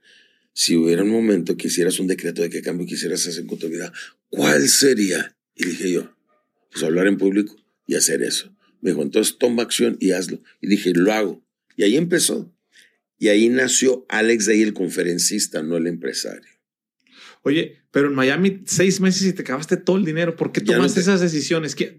¿Tuviste un manager, un promotor? No, alguien te dio, no, tú dijiste, nadie. Voy a dar por aquí. No, nadie. Eso fue lo que yo pagué en mi escuelita para aprender a hablar en público. Cometí todos los errores del mundo. Ya después me di cuenta que no teníamos que pagar tanta publicidad, ni esto, ni otra. Que la gente no va a llegar, no es la forma de llegar a la gente. ¿Cómo sí? En aquel entonces, te estoy hablando antes que existiera el internet. Sí. No había esto, todo, todo el tipo de cosas que tenemos ahorita, no. Entonces, radio, televisión, para que la gente te pudiera conocer y vaya a tus presentaciones. Pero lo aprendí de la forma muy cara y me funcionó. Terminas tronado en Miami y después... Empiezo de la Ciudad de México de mero abajo. Sí. Tenía tres días de hospedaje. El segundo día dije, si no saco dinero hoy, mañana, ¿dónde voy a dormir y qué voy a comer? Sí. Andaba a pie, no tenía nada, nada, después de haber tenido millones, ¿me entiendes? Andaba a pie, no tenía dinero ni nada. Dije, ok, entonces me fui de empresa en empresa en empresa, hasta que llegué con una empresa que se llamaba, ya ni existen, Seguros La República, ya ni existen sí. en la Ciudad de México. Y me dijo el cuate, oye, ¿y capacitación en ventas no das? Y dice el hambre, ¿a qué huele el omelette? ¡A huevo! Sí. De ventas o de lo que quieras, te hablo. Digo, ¿y cuánto me compras, cobras una capacitación? Pues no sabía cuánto cobrar. Cuando no sabes qué hacer algo, aviéntate, aviéntate y luego lo pules. Intenta, falla, piensa y vuelve a intentar. ¿Me entiendes? Y yo dije, órale, la vendí en tres mil quinientos dólares. O sea, en nada, mi primera presentación. Pero ya con eso dije, tengo un boleto de seiscientos dólares para poner. Ya tengo hospedaje, ya tengo que comer. Sí, no, y luego me dijo, ok, ¿cuánto? Le dije, tres días. ¿De cuánto tiempo cada una? Seis horas diarias. Me, me sobrecomprometí. Entonces el primer día me acabé todo mi material, ya me tienes hasta las cuatro de la mañana escuchando y aprendiendo y técnicas y todo eso, y aprendí el poder de la improvisación en el escenario. Ok. ¿Me entiendes? Dije, tengo que hacer rendir mi material y eso y lo otro. Y es donde me empecé a pulir. Hoy en día creo que, yo creo que es más fácil para mí pararme a hablar frente a un micrófono, frente a mil personas. Eso me es más fácil que mantener un diálogo con una persona normal. Wow. Oye, Alex, hay un efecto que yo le llamo las palomitas de microondas. Que digas las palomitas cuando las pones tres, cuatro minutos, depende del microondas, de lo nuevo que esté. Y el efecto de pum, pum, pum, pum, pum, pum, pum. Sí. O sea, es ya se armó. Ese pum, pum, pum realmente dura muy poco. Son diez, quince, veinte segundos. Eh, hay que saber el tiempo que hay que ponerle, etcétera. Lo que te quiero preguntar a ti es, ¿en qué momento, de ese momento que tú estuviste viviendo a decir, ah, cabrón, ya me hice de un nombre, ya soy Alex Dey, ya estoy hablando para dos mil, para tres mil. Ah, cabrón, me, me buscan en Perú, me buscan. ¿En qué momento tú, en tu persona, dijiste, iba a ser rico, sí, y famoso? Ya soy famoso. ¿Cuándo fue? Uy, oh, imagínate cómo se siente que vas a un restaurante y la gente sí. va y, y se toma una foto conmigo, ahí su autógrafo y eso y eso. La, la misma gente te lo expresa. Vas por las calles, la gente te reconoce, estás en restaurantes, en aeropuertos, donde quiera que andes, la gente te reconoce. Y es cuando dices, wow, ya escuché su libro, oiga, leí su libro y me encantó esto. Y su primer cassette que se llamaba El Despertador, que he sí. vendido millones de esos, el cassette Despertador. ¿El Despertador? El Despertador se llama. Tienes que tener ese programa, en El Despertador se llama. Y ahí aprendí que si yo me enfocaba... Y que si la gente ya me conocía, entonces ya era sumamente famoso. Tómate tu tiempo y sácalo, brother. Se le cayó la pluma aquí y nos tiene a todos con el, con el alma en un hilo. O pégale, yo la cacho aquí para ti. ¿Sabes qué? A la gente le gusta esto. Sí, le gusta, Jorge. Se le cayó la pluma. La espontaneidad es lo que le gusta a la gente, sino cuando habla uno, como decimos en México, este... con el alma en un hilo y, y directo y a la yugular. A calzón quitado, dices. A calzón quitado, sí, señor. Entonces, la gente te lo empieza a pedir con las fotos, con la cercanía. No, te das cuenta luego, luego cuando la gente llega y te dice, usted me cambió la vida, lo que usted me dijo, me funcionó y todo eso. Es donde te das cuenta que eres famoso, ¿entiendes? Ese cassette que ha vendido millones, ¿de qué trata? Despertar. Cómo tener un buen día todo el día, todos los días. Le enseña a la gente cómo levantarse en la mañana de buen humor y mantenerse en un buen estado de ánimo. Pero El Despertador es una de mis, que tiene treinta, cuarenta obras individuales, porque sacaba cassettes o libritos de bolsillo que, que se vendían en grandes, grandes cantidades. Oye, Alex, ¿se te subió? En un tiempo, claro, claro, claro, mi hermano, de andar batiendo, no tener que comer y todo eso, al ratito traer tu propio avión, tener gente para lo que quisieras. Cuando llegó el primer Cadillac a México, yo lo compré, ¿me entiendes? En el noventa y cuatro en Monterrey. Este, y oye, que llegaron los carros, aparta mi en un negro y, y una Suburban que haga juego. Les di un cheque, no sé, por cien mil dólares, hay un cheque. Cuando ya puedes hacer ese tipo de compras, sí, y tomar decisiones de cómprame esto, cómprame ese terreno, cómprame aquello, y tienes empleados para todo, se te suben los humos, ¿me entiendes? Claro que sí. Todos, el que diga que no, no ha tenido éxito. A todos se nos suben los humos, pero hay que saber bajar a tiempo y aterrizadito, ¿me entiendes? Conozco gente que no se baja. Pues sí, y yo conozco gente que nunca, que ha sabido manejar eso muy bien. Ahorita el cuarto hombre más rico de Guadalajara es alumno mío y es el hombre más aterrizado del mundo, el hombre más sencillo del mundo. Okay. Y me da mucho gusto que tengo no solamente él ahorita, gracias a Dios tengo alumnos a nivel mundial, no, en Estados Unidos, en México, en Centro Sudamérica, tengo alumnos que están multi, multimillonarios, que tienen empresototas y son de la gente más linda y más sencilla conmigo. De hecho, todos de cariño me dicen padre. Yo no creo que haya otros conferencistas que tengan hijos así, que le digan padre, sí, empresarios tan exitosos. Tú has conocido algunos, ¿sí o no? Y todavía hay algunos que, que no menciono sus nombres por su seguridad propia, pero este, gente muy fuerte en Monterrey, en Ciudad de México, en Guadalajara, que, que, que son grandes, grandes ejemplos y han aplicado absolutamente todo lo que les he enseñado. ¿Cómo bajaste tú el ego? ¿Cómo, cómo lograste aterrizarte? Muy sencillo, me di cuenta. Mis hermanos me citaron una vez, me dijeron, oye, te hablamos para comer, no puedes, ya no nos contestas las llamadas, todo eso. Se te está subiendo el ego, y me hicieron conciencia y dije, no, pues lo voy a quitar eso de mi vida. Una persona ególatra no, no sale adelante. El ego se le ve a la gente, hombre, ¿me entiendes? Hay que ser sencillo, amable. Yo le llamo la grandeza de la sencillez. Que sin, tú eres una persona muy sencilla. Se, se ve, y toda la gente que te conoce, que me ha hablado de ti, dice, Alex, lo que tienes es que es una persona toda madre y que es muy sencilla. Gracias, gracias. ¿Cómo se trabaja la sencillez? Pues ya, ya aprendes a bajarle al ego. De hecho, la vida a todos se los lleva arriba, abajo, caen, se pierden, necesitan terapia, pasan diez años, pierden diez años de su vida en volverse a ubicar. Mejor ubícate rapidito. Rapidito, pregúntate, si no tuviera este ingreso, si no tuviera lo que tengo hoy en día, ¿por dónde empezaría de a mero abajo? Haz de cuenta que no tienes nada y que estás empezando mero abajo, y eso te baja tu ego y te aterriza. ¿Qué significa para Alex Dey Dios por delante? Lo mencionas mucho, lo vi ah, en tu comunicación. Sí, sí, sí, sí, Dios está conmigo, me ha salvado de muchas, y a eso, a eso me refiero. El hecho que hay gente que no cree en Dios no quiere decir que, que Dios no existe, quiere decir que esas personas es escogieron no creer en Dios, no creer en Dios. Pero Dios existe y Dios está en nuestras vidas y Dios es el que me da a mis casi sesenta y cinco años de edad la energía, la paz, la tranquilidad, lo, lo, el bienestar y amor, familia, todo lo que tengo se lo debo a mi Padre Dios. ¿Tuviste dos intentos de secuestro?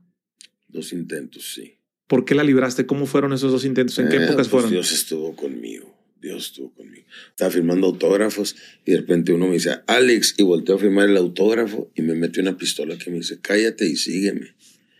Y digo, ¿qué? Dice, somos de la Policía Federal, tienes una orden de, de aprehensión. Y luego le digo, déjame verla, allá te la enseñamos. Le dije, pues allá les caigo. Sí. Y dije, no, pum, y en eso se bajaron los cuates de una camioneta con armas largas. Y la gente trató de evitarlo. Dije, ahorita voy a hacer una matadera porque señoras se les dejaron ir. Al primero se dejó una señora, sacó unas llaves. Sí. Con metralladores y le avienta las llaves en la cara y todo. Y aquel empezó a cargar cartucho y dije, ahorita me las voy a matar. No, no, no, no. Le dije, yo me voy, yo me voy, yo me voy. Me subieron a un suro en la parte de atrás.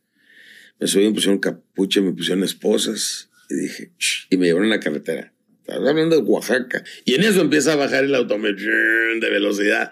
Y ahorita me sacan, me quitan capucha, me dan mi tiro de gracia y me van a dejar. ¿Pero qué crees que era? Un retén militar en la carretera. Y es que eso y lo otro, cuando los escuché, ¡ey, ayúdenme! Y chuchu, chuchu, soy en las armas largas, pero de afuera hacia adentro. Sí. y me rescataron y a ellos nos metieron al bote. Y yo les hice una celebración, les, les compré gansitos, infantas y todo, y no, a, los, no, no. a los de la policía y a los militares. No, Dios es muy grande conmigo. Mira, ¿y la segunda vez cómo fue? Eh, fue aquí en Guadalajara precisamente, fíjate. Estaba yo en un evento público en, el, en uno de los... Ya he estado en tantos lugares hablando que ya ni me acuerdo. Sí. A veces que estoy hablando y digo, yo ya había estado aquí. Pero hasta que, hasta que reconozco desde el escenario, el teatro, ¿no? Y en un teatro de los antiguos de antes voy saliendo y, y llegaron unos tipos y me dijeron, Alex Dey, sí, este, vente. No, les digo, ¿cuál? Me meto corriendo y el público me ayudó porque todavía no sé si iba todo el público y me ayudó y me metí a la azotea. Y, y, lo, y llegaron ya igual con armas largas y todo eso a buscarme y todo eso, pero un, un, la gente me ayudó. Me acuerdo que una señora chava, súbase por aquí, y pum, pum, me subí a la azotea, y en la azotea había un caminito de madera y luego puros falsos plafones a los lados, y fui y me senté, y en ese entonces traía un portafolio dorado y traía traje negro esa vez, y me puse así y nomás veía que las luces pasaban por aquí y por allá, y allá estaban unos y allá otros, y yo sentado en medio, pero si te caías del caminito caías en los falsos plafones y te matabas porque abajo ya estaban las butacas. Imagínate, te caes a una altura de esas sí. y caes en, te, te matas, ¿no? Entonces, este, yo me esperé ahí y dije, Señor, estoy en tus manos, haz tu santa voluntad. Y nomás pasaban las lámparas. ¡Ey, no lo ves! No, y acá no se ve. No, ya se fue. Yo creo. Y yo, ay, Dios mío, haz tu gracia. Me quedé allí. Eso pasó a las diez de la noche hasta las cuatro de la mañana. Me quedé ahí. A las cuatro de la mañana ya voy saliendo y el señor que trabajaba ahí le dije, venga, oiga, me gusta su, su suéter y su gorra, venga. Sí. Y le compré el suéter y la gorra y tiré mi saco y la ropa que traía y me escapé y Dios me salvó. ¿No creciste ahí con un, no, no, no te afectaron esos dos intentos de secuestro como para tener más seguridad o más pendiente? ¿O realmente lo viste como un tema de...? Te voy a decir una cosa, yo jamás he tenido guaruras. Jamás he tenido guaruras. Yo creo, tengo tanta fe en Dios Todopoderoso que sé que Él siempre me va a rescatar, porque sabes a qué me he dedicado toda mi vida, a ayudar a la gente. Yo ayudo a la gente a cambiar su forma de pensar y a que viva bien y feliz. Entonces Dios siempre me va a proveer todo, maestro. He tenido choques en la carretera, he tenido situaciones muy pesadas en mi avión que se va quemando un motor, ese tipo de cosas. Y yo siempre he salido adelante. Yo no le tengo miedo ni a la muerte, ni a la enfermedad, ni a nada. Porque sé que Dios está conmigo hasta que Él lo decida. ¿Manejas tu aviones? Sí, soy piloto. Llevo doce años volando mi propio avión, sí. O sea, tú no tienes quien lo vuela, tú lo, vas, tú lo vuelas. Yo personalmente lo vuelo. doce años llevo volando solo, volando solo. Y es muy bonito. Llevo más, más de mil trescientos, mil cuatrocientos aterrizajes yo solo. ¿Es complejo aprender? Muy, muy complejo. Pero más que, más que todo, ¿sabes por qué? No es por la volada, porque es como un carro, lo sí. aprendes a volar, sino el manejar este, el radio, ¿me entiendes? Sí. Torre San Antonio del Extra Bravo, Kilo Una Extra, aproximándome de Monterrey actualmente a trece mil quinientos pies, ascendiéndose a la pista que usted me designe. Aproxímese a la doce, esto y esto. Y tienes que hablar muy buen inglés y, y, y muy buen español, porque casi toda la... Todo se maneja en inglés. Los gringos como que predominan muchas cosas, que eso sí. me cae gordo. Yo soy mexicanista a morir. ¿Por qué comprarte un avión privado? ¿Cómo, cómo llega ese momento donde dices tú, tengo el dinero? Eh, conozco mucha gente de lana que puede comprarlo y hay gente que lo ve como una creencia limitante de es too much. Ahí te van. Las creencias son más poderosas que la realidad. Sí. ¿Por qué unos sí lo hacen y por qué otros no lo hacen? Porque unos creen que pueden y otros creen que no. O dicen, no es necesario. Oh, es una chulada. Es una chulada. Pero hay de aviones, hay monomotor, bimotor y turbina. Son sí. tres, ¿no? Y de turbina hay aviones de un millón y de cuarenta millones de dólares. Igual que los caros, hay carritos. Sí. Y todos te dan el servicio. Hay que saber qué, cómo y cuándo. Sí. Qué tipo de avión necesitas para tus necesidades. Yo compré el avión porque necesitaba moverme demasiado rápido. Tuve el primer avión, fue un cuatro veintiuno Cessna bimotor para seis personas interior, más maletas y todo. Y ese me daba muy buen el servicio para hacer mis conferencias. Una en la mañana, una tarde, una mañana, una tarde. ¿Y por qué te dio por aprender tú a manejar los aviones? O sea, ¿de dónde nació esa iniciativa? Porque me daba miedo las alturas. Por eso me tiré en paracaídas, por eso me tiré en bungee y por eso aprendí a volar. Porque me daba mucho miedo la altura. Y mi frase, haz lo que más temas y vencerás el miedo, es lo que marca la diferencia. ¿Por qué aprendí a volar? Porque me daba miedo volar. Por eso aprendí. En un principio, ¿tú crees que no me daba miedo hablar en público? Cuando estaba atrás, me estaban haciendo mi presentación atrás de la pantalla y, y, y con mi, con mi presentación al frente, claro que me da muchísimo miedo. Ese miedo crea adrenalina y el cuerpo se vuelve adicto a la adrenalina. Yo soy adicto a la adrenalina. Por eso manejo a ciento sesenta, ciento ochenta las carreteras. Me gusta volar solo y por eso me gusta estar frente a los públicos. La adrenalina es algo bien rico. O sea, realmente eso que te da miedo es enfrentarlo. Es, como decimos, agarrar el toro por los cuernos. Exactamente. Para eso no necesitas ir a la escuela, ¿verdad? Sí. No necesitas, nomás necesitas aprender a perder el miedo al miedo y a disfrutar el miedo. Estar nervioso es normal, que se te note es mortal. Es algo que la gente necesita saber. Que está nervioso, sí. Y algo te da miedo, ¿lo vas a hacer? Sí. Y te vas a poner nervioso, sí. Y te va el miedo también. Pero lo voy a hacer de todas maneras. Y es lo que mucha gente no hace. Vive una vida demasiado confortable. Esta señora, hay uno que hace muchas personas. ¿Por qué no compran casa? Para no echarse la bronca. ¿Por qué no compran carro? Porque se mueven en Uber, ¿me entiendes? Sí. ¿Quién toma las decisiones? Tú. ¿Quién marca la diferencia? Tú. ¿Quién vas a ser de aquí en adelante? Lo que alcances a ver. Lo que alcances a creer, alcanzas a crear. Esa es una de mis frases más poderosas. Lo que alcances a creer, alcanzas a crear. Que una persona se puede levantar de mero abajo viniendo de mero, por supuesto. Te voy a dar un ejemplo de uno de mis representantes en Perú que me está contratando. Ya me ha eh, llevado dos, tres presentaciones con cinco mil personas sin ningún problema. Me, me ha llevado en ocasiones en, en, en avión privado, en helicóptero y todo eso. ¿Sabes qué edad tiene ese chavo? veintiún años. Wow. Vive en Lima, Perú, y el muchachito era de un pueblito. Ahí le llegó a sus manos el cassette que se llamaba El Despertador. Y ahora por eso me dice padre, me dice maestro, lo que yo quiera, lo que yo quiera. Y ese chavito se ha levantado de ser lavaperros, y nomás llegó a cuarto de primaria, sí. De ser lavaperros, todo eso, ahorita maneja cientos de miles de dólares. Es un gran empresario. Y toda la gente que nos está escuchando, todos pueden cambiar cambiando su forma de pensar. Mencionas una frase bien poderosa. Lo que alcanzas a, a creer. creer. Ahí lo detengo. Hay gente que no puede creer. Sí. ¿Cómo se cree? Sí. Mira, yo tuve cuatro hermanos. ¿Cuántos de ellos hacen lo que digo? Pues ninguno. ¿Por qué yo sí lo hice? Porque yo dije, yo sí puedo. Yo voy a ser rico y famoso. Y voy a pagar el precio. Ellos han vivido una vida muy tranquila, pacífica, ¿me entiendes? Tranquila, serena y todo eso. No, yo no, yo. Yo constantemente he tenido que tomar el toro por los cuernos, literalmente. Yo aprendí de Zig Ziglar. Si vas a confrontar un toro y viene hacia ti, escápate a la derecha. No puedes por la derecha, escápate a la izquierda. No puedes por la izquierda, métete por abajo. No puedes, entonces vete por arriba. Tampoco puedes, entonces vete al momento y agárralo los meros cuernos y toma el toro por los cuernos. Y eso es lo que he hecho con mi vida. Y sabes una cosa, lo seguiré haciendo. Además es muy bonito y muy emocionante. Vivir una vida demasiado pacífica no es para mí. Ni me interesa, ni lo veo, ni jamás lo haría. A mí me encanta retar la vida, el miedo, el temor. Y eso es lo que me da el propósito de vivir. ¿Sabes qué me gusta hoy en día? ¿Sabes qué sí. se me antoja hoy en día? Pues nada.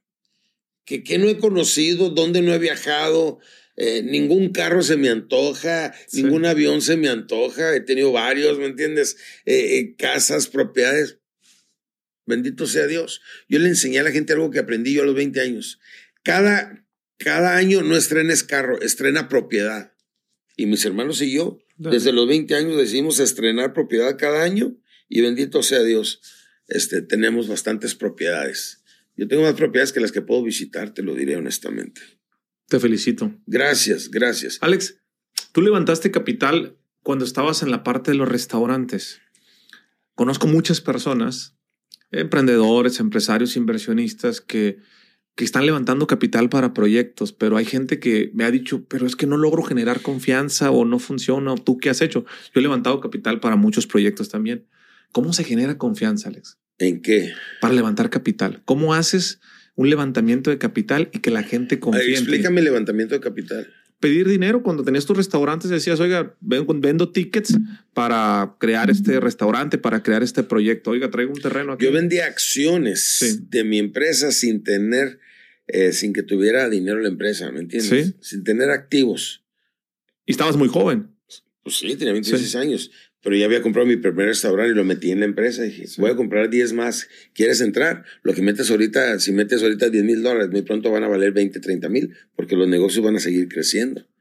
Vende acciones. Es una idea. ¿Qué vendes acciones? ¿Qué es vender acciones? Es vender nada. Pero cuando la gente te ve seguro, capaz, atrevido e inspiras, la gente le entra contigo. Porque Ay, mucha no. gente tiene dinerito guardado y no sí. sabe cómo, cómo invertirlo. Necesitas generar esa confianza y que la gente vea que eres una persona que sí lo puedes llevar a cabo porque ya lo estás haciendo. Demuestra que tú también puedes. Sí, eso precisamente era lo que te quería preguntar. Tú llegaste a Estados Unidos, no tenías muchas relaciones, muchos contactos, empiezas a vender acciones. ¿Cómo se generaba esa confianza? ¿No? Porque hay gente que no logra hablando, generar confianza. Hablando. Vender es decir ciertas palabras de cierta manera al tiempo indicado. El que aprende a vender jamás tendrá hambre. Va. ¿Qué es vender? Ciertas palabras de cierta manera al tiempo indicado. Si aprendes a hablar bien, y la gente tiene que aprender a vender. Para aprender tienes que aprender cosas como dicción, modulación de la voz y lenguaje corporal. Fíjate nada más. Dicción, la pronunciación cara, clara de cada una de las palabras. Hace rato te digo, sí. oye, yo heredé eh, voz de locutor, pero ¿sabes por qué? Porque me he dedicado tanto a esto. Sí. Fíjate una cosa que la gente no sabe. Sí sabes que los que somos profesionales hablando en público tenemos problemas con la lengua. Yo fácil tengo veinte cortadas en cada lado de la lengua, donde hacen impacto por las muelas de tanto que hablas. Y hace tanto impacto con la mano, ta, ta, ta, ta, ta, ta, ta, porque hablas ocho, diez, yo he hablado hasta dieciséis horas diarias. Entonces está impactando ahí y luego te cambia también tu voz, ¿me entiendes? Y, y este, ¿qué crees? Hoy tengo un pro problema con mi codo, esta parte de aquí, que yo creo que me lo voy a tener que operar porque me duele mucho. ¿Sabes de qué? De agarrar el micrófono por tantos años. Está con el micrófono así. ¿Sí? O sea, esos son los, son los precios que tienen que pagar, este, pero todo tiene su precio. Pero todos los que nos preparemos y aprendamos a vender, vamos a ganar siempre. ¿Sientes, Alex, que todo lo que te has propuesto en la vida lo has logrado? ¿Crees que te falta algo? Dicen en inglés, pretty much. Sí, sí, sí, claro. La gran mayoría de las cosas que me he propuesto, lo he logrado. Alex, quisiera preguntarte temas de ventas, conceptos, para que la gente se quede con un sabor, eh, sobre todo que estoy seguro... Que me, sepan que sí sé vender. Más que sepas vender, que te va a conocer mucha gente nueva por tema de redes sociales en esta audiencia. Pues mira, yo tengo una técnica muy buena que te voy a compartir contigo sí. y al público también, con la cual puedo hacer que cualquier persona diga que sí. ¿Te gustaría conocerla? Me encantaría. Ya, ya te vendí. Te okay. estoy diciendo, yo puedo sí. hacer que digas que sí. sí, sí Te gustaría sí. conocerlo y que dices, me encantaría, que eso es un sí, ¿verdad? Sí. Me encantaría es un sí, ¿verdad? Sí. ¿Sí o no? Sí. Esa es otra técnica de venta. Al final ponle verdad, no cree, no le parece, y haces que la gente diga que sí. Y si haces que la gente diga que sí, es muy probable que al final también te diga que sí, ¿verdad? Sí. ¿Ya ves? Sí, sí.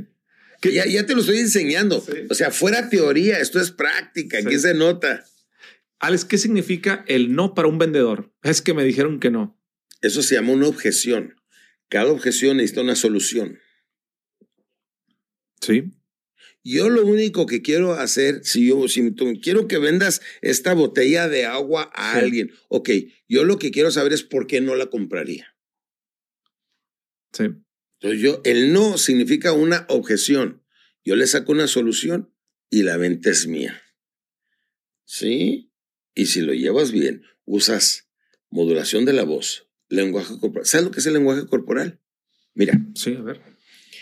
Lo último que debes de perder cuando estás hablando con una persona es la atención. ¿Estás de acuerdo? Sí. Eso es técnica. ¿Estás de acuerdo? ¿Estás de acuerdo? Que provoca un sí. Haz que la sí. gente diga que se vea. Pero aquí te va otra. Para que no pierdas la atención de la persona, dile.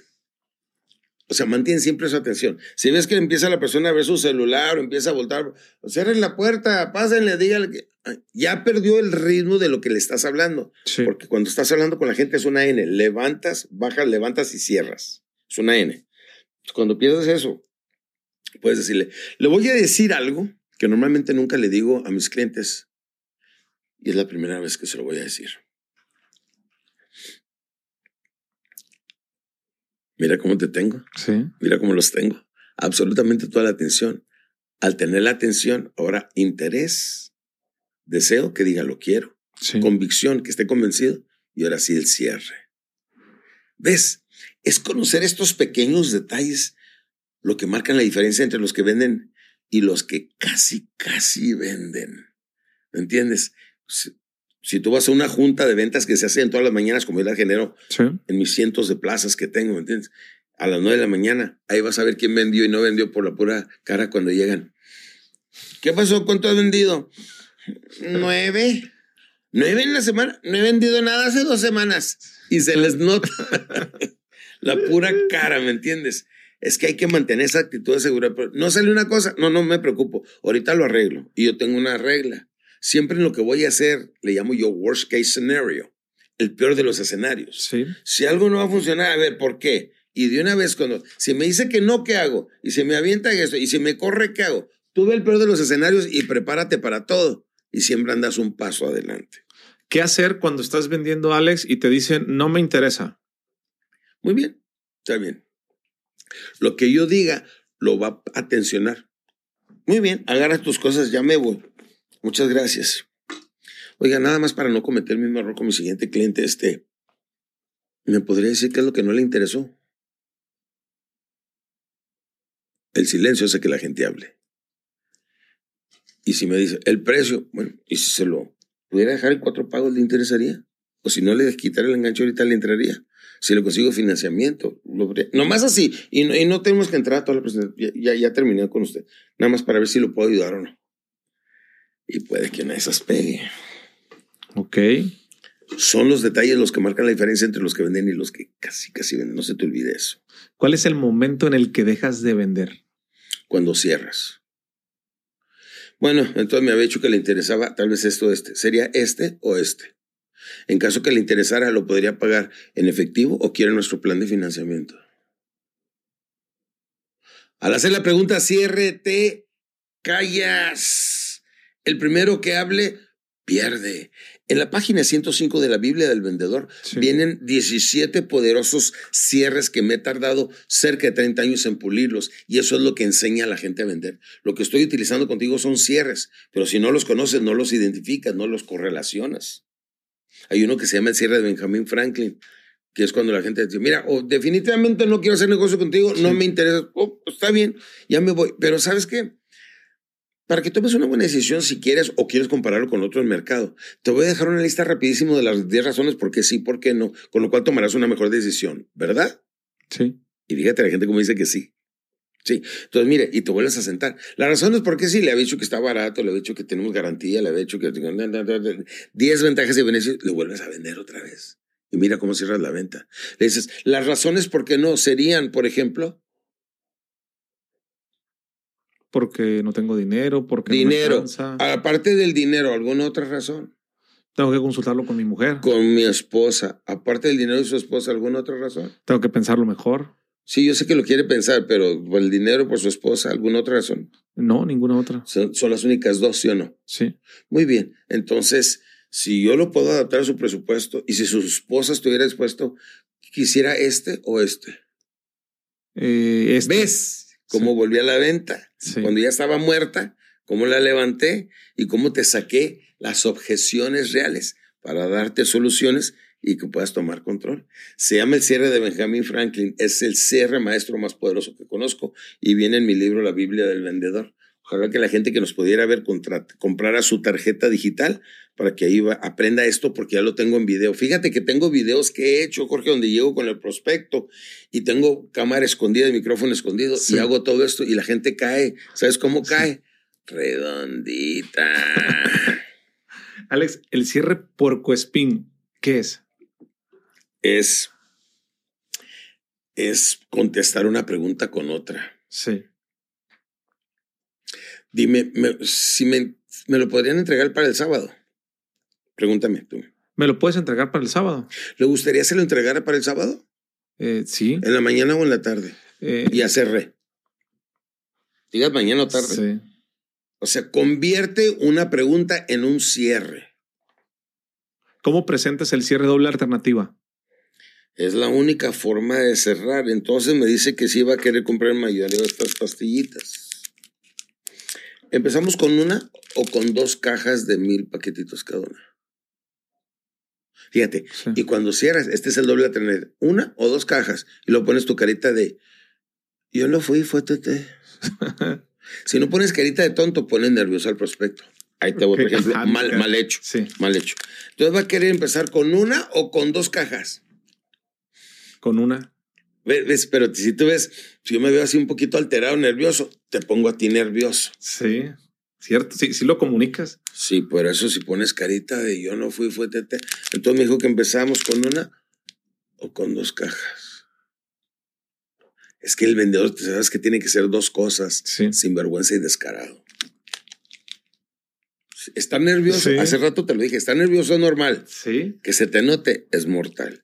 Y mucha gente va pensando, ya voy a llegar al cierre, a ver que me diga que sí, a ver si... Y, y se le notan los nervios y la gente dice, algo está escondiendo. No, no, esto ya no me gustó. Fíjate que te voy a ser bien honesto, ahorita que estás diciendo me estoy acordando. Fui a esos hoteles muy, muy chingones al torneo de Acapulco y me hospedé en un hotel, tiempo compartido. Es un amigo me ofreció amablemente y te invitan a un desayuno. Y me gustó mucho las instalaciones, todo me gustó. Ya pero sabes, te vendieron. No. Te estaban vendiendo ahí. Sí, sí, por supuesto. Tiempo, tiempo compartido. Pero el chavo que me estaba haciendo la presentación, ¿sabes por qué yo no, no le? Porque estaba muy nervioso. Yo lo notaba. Ahorita ¿Tú que lo no notaste nervioso? Sí, lo notaba muy nervioso. Eh, y te puso nervioso y dijiste, algo está mal aquí. Correcto. Eso es lo que necesitamos transmitirle a la gente. Cuando vas a hablar con el prospecto, antes de entrar con el prospecto, tienes que hacer afabraba y entrar a niveles profundos de relajamiento y que te valga. Ahí voy.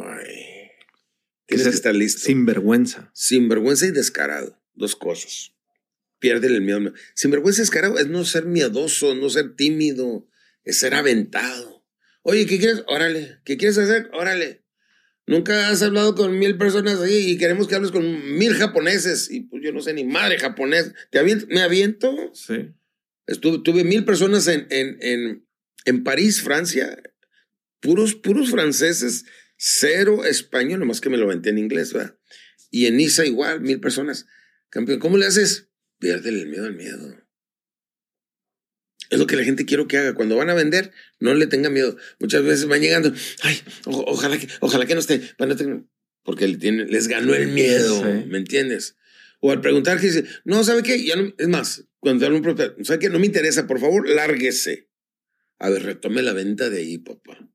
¿Sabes con qué lo haces? Sí. Con valor. Fe significa anticipar y esperar lo bueno. Lo contrario de la fe, que es idéntico, es el temor. Anticipar y esperar lo malo. ¿Estás anticipando lo bueno con la fe? ¿O estás anticipando lo malo con el temor? ¿Qué practicas más? Fe, temor, fe, temor. Las decisiones que tomes ahorita mismo es lo que va a marcar tu vida de aquí en adelante. Si yo te pues, podría mostrar cómo te puedo hacer la presentación muy bonita, una botellita como esta que se vea elegante y que al verlo las personas y todo eso provoque buen impacto y el agua de la más pura, más... ¿Te interesaría? ¿Podrías? Yo sé que sí te interesaría, pero ¿podrías? Porque no son baratas, te cuesta X cantidad de dinero. Sí. En caso que se pueda, ¿tuvieras esa cantidad de dinero? ¿Sí? Sí. Ahora, para el resto de la presentación, ¿te lo explico ahorita o quieres que venga más tarde? Doble alternativa. Ok. ¿Y entendiste? Sí. Todos estos pequeños detalles son los que marcan la diferencia entre los que venden y los que no venden. ¿Cuántas citas te debe tomar hacer un cierre? En la primera. Persona con la que... No, ahora, de diez presentaciones, cierra seis o siete. No todas, ¿eh? Okay. No, no hay todas, porque hay gente que simplemente se bloquea y ya no le vas a entrar. Pero de diez personas, seis o siete, sin problema. Oye, Alex, ¿cómo se trabaja la parte de la inteligencia emocional? Las personas que le estás enseñando a vender y que al principio no tienen la experiencia, que se ponen nerviosos, en que no se queden con la idea de... Porque hay mucha gente que he conocido yo, Alex, que no les gustan las ventas. Las ventas, ay, es que se me hace... Porque ya lo intentaron y no les funcionó. ¿Cómo se trabaja esa parte? Es que como no, como no estudiaron la venta, sí. Entraron, no les fue bien, se frustraron y van a vender, vender su tiempo por un salario. ¿Qué quieres saber? ¿Cómo les vende la idea? Sí, ¿cómo venderle esa idea a una persona de que puede convertirse en un buen vendedor? Aquí va. Para empezar, tienes que reclutar gente de calidad. Sí. Y tres cosas que tienes que saber cuando reclutas gente. Yo soy un experto reclutando sí. gente. Recluta, capacita, incentiva. Esto es lo que te estoy enseñando, ¿eh? Sí. Recluta, capacita, incentiva. Recluta gente de calidad. Si sí. no les gustan las ventas, ¿para qué los pones a vender, papá? Sí. Si hay tanta gente afuera sin empleo, que si le enseñas cómo llegar y qué decir, pueden traerte generosos negocios. Capacita, enséñalos. Venga, aquí los quiero disciplinados en la mañana. Mañana tenemos una junta a las ocho de la mañana. Me llegan todos. Llega cinco minutos tarde, ya no entra a la junta usted. Llega diez minutos tarde, va a pagar un abono y puede, pero le cuesta entrar.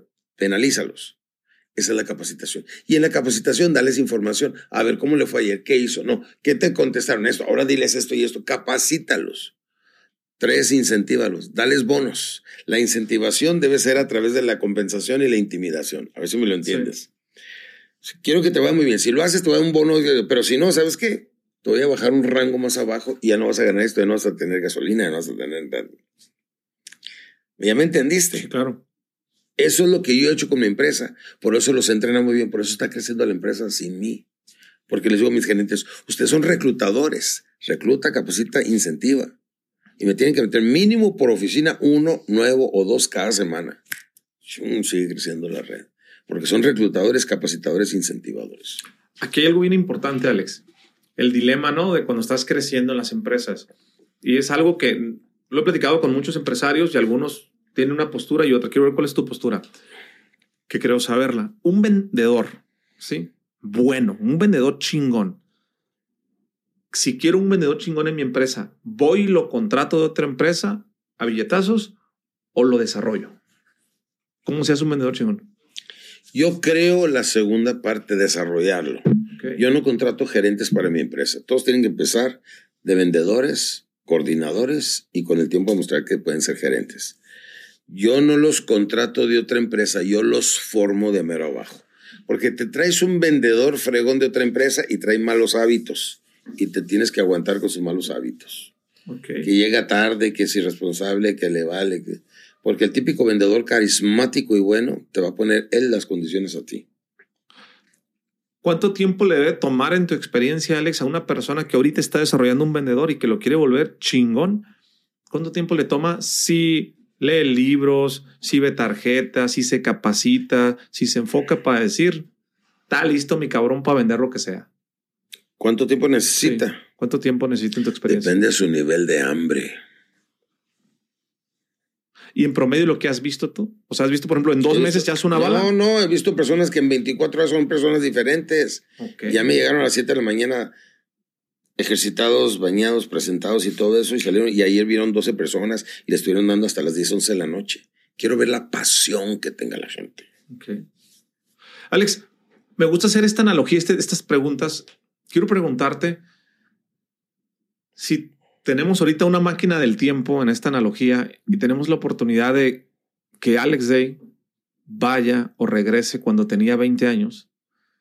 Para darse un mensaje de un minuto, todo lo que has aprendido de dinero, de vida, de amor, de hijos, de aviones, de ventas, todo lo que has vivido, para ir a decirte a ti mismo algo en un minuto, ¿qué te dirías? A los veinte años, con toda la experiencia que tengo y volví a los veinte años, le diré a la gente, tírenle en grande, no caigan en la mediocridad, crean en ustedes mismos, lo que alcanzas a creer, lo alcanzas a crear. Y lo más difícil que sabes que vas a estar haciendo algo que vale la pena en el mundo es porque la estás pasando muy mal en ese momento. Y ahí es donde pagamos el precio de la transformación. Cuando lo estés pagando dices, estoy en el camino indicado. Y logra lo que quieres. Y cuando logres algo, tírale diez veces más. Esta es mi meta para el año que entra, por diez. Y nunca te pongas la vara fácil. Trabaja, esfuérzate y en tu vida siempre vas a ser parte de la parte alta de la pirámide. ¿Crees en la visualización, Alex? Sí. ¿A qué huele el omelette? A huevo. Claro. ¿Este éxito que tú estás teniendo lo visualizaste cuando eras joven? Sí, lo visualicé y lo deseaba. ¿Cómo, cómo es la visualización? ¿Cómo se ve en tu vida? Para que la gente lo entienda. Lo sueñas. Yo tendría catorce, quince años y trabajaba en un motel porque el motel era de mi papá adoptivo y cuando venía un señor, el señor uh, Davidson, venía a verlo en un Cadillac bien bonito, con unos trajes bien sí. bonitos. Y yo no decía, yo quiero ser como mi papá adoptivo. Yo decía, yo quiero ser como el señor Davidson. Y un día voy a traer ese Cadillac y un día me voy a estirar así y un día voy a traer esos, esos trajes de tres, cuatro mil dólares, los voy a traer y esto y esto y esto. Pasaba por una casa bonita, espérate, así voy a tener mi casa cuando... Si lo alcanzas a creer, lo alcanzas a crear. Sí, dice un buen amigo, cuesta lo mismo soñar chiquito que soñar en grande. ¿Y por qué no? ¿Y por qué no? ¿Y estás dispuesto a pasar a pagar el precio? Porque muchos, no, yo quiero tener libre los bienes, no, yo quiero hacer una carne asada el fin de semana, no, yo quiero hacer... No, no, no, no. Frégale, mientras los demás disfrutan, tú trabaja. Mientras los demás duermen, tú trabaja. Mientras los demás ven la, los demás ven la tele, tú esfuérzate. Mientras todo el mundo descansa, tú estudia. Sé, sé severo contigo mismo. Alex, ¿cómo crees que piensan las personas que logran hacer millonarios? ¿Cuál es el pensamiento?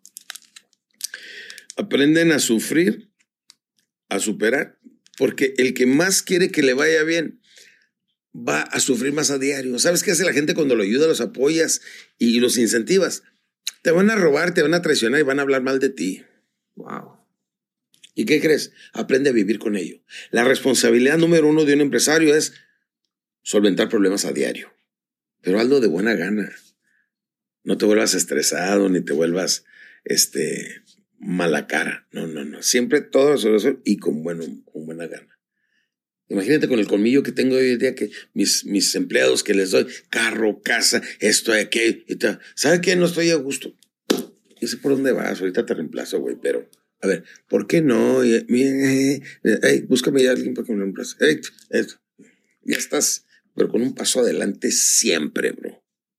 Alex, mucha gente en tu crecimiento se te acercó, me imagino, a, a sacar agua para su molino diciendo que quería sumar, pero lo que quería era... Hoy tienes un colmillo y tienes mucha experiencia. ¿Cómo se detecta esas personas? Pues después, de, después de muchos fracasos y, y mucha sí. gente que te timó, te desarrolla el colmillo. Claro. Pero sabes, lo que no miente son los números. Yo quiero entrar y... Esto, a ver, escríbemelo. A ver, los números no mienten. Sí. Una cosa es la emoción y otra el razonamiento. Los negocios se manejan con, con el razonamiento, no con la emoción. No porque me cayó en le voy a entrar. No, no, no. Si no se ve claro y transparente, no le entres. ¿Cómo trabajas hoy o cómo desarrollaste esa intuición más allá de los números? Decir, esta persona sí me vibra, esta persona no me vibra. Pues es una intuición que desarrollas a través de la experiencia y la práctica. No sé exactamente el detonante, pero sí, con una persona cuando lo ves y lo... Es que sabes que al ratito como vendedor te vuelves psicólogo porque sí. tienes que... Es uno de los programas que vendo yo, se llama Psicólogo en treinta minutos, que te habla de las cuatro diferentes personalidades. ¿Lo has oído hablar del colérico, sanguíneo, flemático? ¿No has oído no, hablar? No, coméntalo. No, hombre, pues tienes que conocerlo. Los seres humanos estamos divididos en cuatro, en cuatro maneras. Sí. El, el, el, empezamos con el sanguíneo, que es el simpático, alegre, divertido, cuenta chistes, ¿me entiendes? Sí. Eh, pero es muy indisciplinado, muy chismoso y complicado, ¿no? Y luego viene el otro que viene siendo el colérico, que es el acelerado, piensa rápido, gana dinero, es el empresario y empresaria exitosa, ¿sí o no? Sí. El contrario de este se llama el flemático, que es tranquilo, sereno, con calma y de profesión es contador. Y número cuatro, el melancólico, romántico, poeta, melancólico, eh, eh, eh, ¿me entiendes? Sí. Pero muy tranquilo, sereno y todo. Somos cuatro diferentes personalidades. ¿Cómo se sienta, cómo habla, cómo se desenvuelve? En un ratito vemos con quién estás hablando. Entonces te forma después el hábito a estar psicoanalizando a la gente y sabes con quién estás tratando. ¿Lo captaste? Sí, Entonces perfecto. Yo cuando voy a tratar con una persona, mi cerebro, como lo he hecho por ya tantos años, ya lo hace en automático. Además, a veces voy sentado en el avión y veo el sobrecargo que va pasando. Y este tiene cuarenta años, ese bigote no le queda. Mira, sí. por esa pancita se ve que no se le... Yo, ya cállate, cero. Me cae gordo sí. mi cerebro, porque siempre está pensando. Pero así lo entrené. Ahora me aguanto. Entonces, sí puedes ver con quién estás tratando, sí ves por dónde va a llegar. Y si tú analizas y mientras está hablando la persona, cómo se sienta, cómo habla, cómo se desenvuelve, su lenguaje corporal te dice si es sanguíneo, colérico, flemático o melancólico. Es importante que te voy a mandar un sí. programa. Es más, ahí viene ese programa en la tarjeta. ¿En la tarjetita? Se llama Psicólogo en treinta minutos. Estudialo muy a fondo. Es un okay. programa muy profundo de información. Alex, de todos los programas que tú tienes, si alguien te está conociendo en este momento y dice, yo quiero saber más, ¿qué programa le recomendarías? ¿Cuál sería la puerta de entrada a Alex Dey? Tengo un libro que te acabo de regalar, ¿Sí? regalar ese libro, que la gente lo vea, se llama... Sí se puede. Soy el creador de la frase sí se puede. Se lo saqué a principios de los noventas. Un libro que se llama Sí se puede, que viene en mi tarjeta digital, viene en audio y viene en video también. Se llama Sí se puede. ¿Qué significa el sí se puede? Lo entiendo, pero ¿cómo va, creaste esa frase? Ahí te va, ahí te va, ahí te va. Es que la gente en México antes era no se puede. Oye, ¿por qué no ponen esto y traigan el carro? No, no se puede. ¿Sabes para qué? Para no tener que hacer nada y no tener que pensar. Pues imagínate, toda Latinoamérica, Miguel Ángel Cornejo y Alex Dey. Nada o sea, más. Éramos el lío. No se daban abasto. No, no, no. Y yo empecé a manejar públicos grandes porque él capacitaba más a empresarios. Sí. Yo público en general. Entonces tenía cuatrocientas, quinientas personas. Yo tenía mil, dos mil. ¿Cómo te llevabas con él? No, no me quería porque me consideraba competencia. Y lo, lo quería pero yo el ver. Era enorme. Claro, pero no deja de haber ego. Okay. Yo le llamo el juego del ego. Y yo, y yo dos, tres veces llegué a acercarme. Hey, ¿cómo estás? Ando ocupado, hablamos después. Me cortaba, ¿no? ¿Y qué crees? Antes de morir, tuve una presentación yo aquí en el Metropolitan, en la Ciudad de México. Ay, pienso que estoy en la Ciudad de México. Ciudad de México, Metropolitan. Y llegó una señora y dijo, este es el celular del, del licenciado Cornejo, quiero hablar con usted. Hablé con él, estuvimos dos horas. Y me dijo, ¿cómo estás, Alex? Y le digo, pues aquí correteando la chuleta. ¿Y tú cómo estás? Y dice, no seas modesto. Has hecho de hablar en público una gran carrera y te felicito, te admiro. Lo que nunca me digo, fíjate, has hecho una brillante carrera de hablar en público y te admiro. Ah, al otro día murió. Qué interesante. ¿Y qué, ¿no? platicaron todo ese, ese tiempo? Pues cuando nos veíamos en Perú, cuando nos veíamos en Tijuana, cuando nos veíamos en Nueva York, cuando nos veíamos, veíamos en muchas partes. Y, y, y te acuerdas el público de ahí, te acuerdas lo que, pues, que, que no nos pasó hablando en público, ¿no? Este, en, en Venezuela que llegaron, nos cerraron todo, nos querían, nos querían secuestrar sí. el día mito. Ay, que no he pasado, maestro. Oye, Alex, ahorita que tocaste el tema de la muerte, haciendo esta analogía, es, es la única pregunta injusta que me permito hacer en este podcast, pero digo, bueno, pues es mi podcast, así que... Que te la, valga. La, la puedo hacer, ¿no? Al cabo, si no es muy injusta, no la contesto y ya. Perfecto. Va. Oye, Alex, si tuvieses la oportunidad de saber que el día de mañana es el último día de tu vida, te avisan y te dicen que tienes la oportunidad... veinticuatro horas de vida. Te dicen que tienes la oportunidad de pasar tu último día con una persona nada más, con una persona, viva o muerta. ¿Con quién te gustaría pasarlo y por qué? Con mi mujer, porque la amo. Bien. Alex, la esencia de lo que es Sinergéticos es el trabajo en equipo, la cooperación. Esto que yo hago de platicar contigo, de aprender. Siempre digo, aprendo yo, nos conocemos, conectamos y aprende la audiencia, que es que realmente son los verdaderos protagonistas. ¿Te consideras un hombre de trabajo en equipo? Pues desgraciadamente no, no soy muy bueno para convivir con la gente porque como mi negocio ha sido de gente, sí. Fíjate que no, nunca acepto comida, nunca acepto reuniones, nunca acepto cenas y todo eso. No sé estar con la gente. Sé delegar en la gente, sé capacitarse, sí. sé, pero luego me sé... Imagínate cuántas veces me tocó que evento... Termino mil, mil quinientas personas, voy a mi hotel, ceno solo una sopita, una película en H B O y al otro día lo mismo, y lo mismo, y lo mismo, y lo mismo. Me acostumbré a esa soledad. Okay. ¿Me entiendes? Es lo que la gente no sabe, lo que te decía ahorita de la, del codo, de las cosas que pasan uno. Pues hasta que lo vives no lo sabes. Pero yo no sé estar con gente. Quiero y sí estoy dispuesto y, y, y, y, y, y le echo ganas. Pero antes yo llegaba a una fiesta y estaba así. ¿Qué crees que está diciendo mi cerebro? ¿Y el micrófono? ¿Y el escenario? ¿Y dónde vas a hablar? Creía, no sabía que iba a una, una, a una fiesta. Porque para empezar me iba muchas veces, era, yo estaba demasiado ocupado. Pero cuando iba a alguna fiesta, decía mi cerebro, ¿con quién vas a hablar? Y, de, y, grab, y mi cerebro creía que íbamos a hablar en público cuando veía gente. Todavía le pasa. ¿Te costó trabajo aterrizar porque ibas a una marcha? Súper. Y gracias a la pandemia le he bajado y he aprendido a trabajar un poquito más de eso. Por hace, hace poco, por eso me invitó a cenar y fui con Nayo Escobar, mi gran amigo ahí en Monterrey. Bueno, bueno, mi Nayo. Oye, ¿qué significa para ti? ¿Qué entiendes si ves la frase uno más uno es igual a tres? Que es, aquí hay que usar la lógica, no es exactamente. Yo no sé qué significa, honestamente, pero veo uno más uno, tres. Hey, no te vayas por lo cuadradito, busca opciones. Es lo que yo veo. Busca opciones. Nayo. Le decía yo a Nayo la otra vez cuando fueron a cenar y me habló bien de ti. ¿Y sabes qué? Alex dice, es un tipazo, güey. Puta, pero a toda madre. Dice, para el nivel, para el nivel de lo que él construyó, de lo que ha hecho, me platicó, todo lo que él lo había impactado. Y me dice, pero ¿sabes qué fue lo, lo, lo que más me llamó la atención? Así que es una persona que ya se ha perdido mucho. muy neta, muy directa, o sea, las cosas como son, dice, a calzón quitado, dice. Y es algo que él y yo platicamos, somos muy buenos amigos, que la gente se ha perdido mucho el ser directo. Yo te agradezco, Alex, porque en esta conversación vi a una persona neta, directa. Gracias. Sí, he conocido muchas personas, ¿no? Muchos que tienen un poco de seguidores y se les sube y se sienten rockstar y este, y no me preguntes esto y no me preguntes esto. Y ay, cabrón, digo, pues mejor no te entrevisto.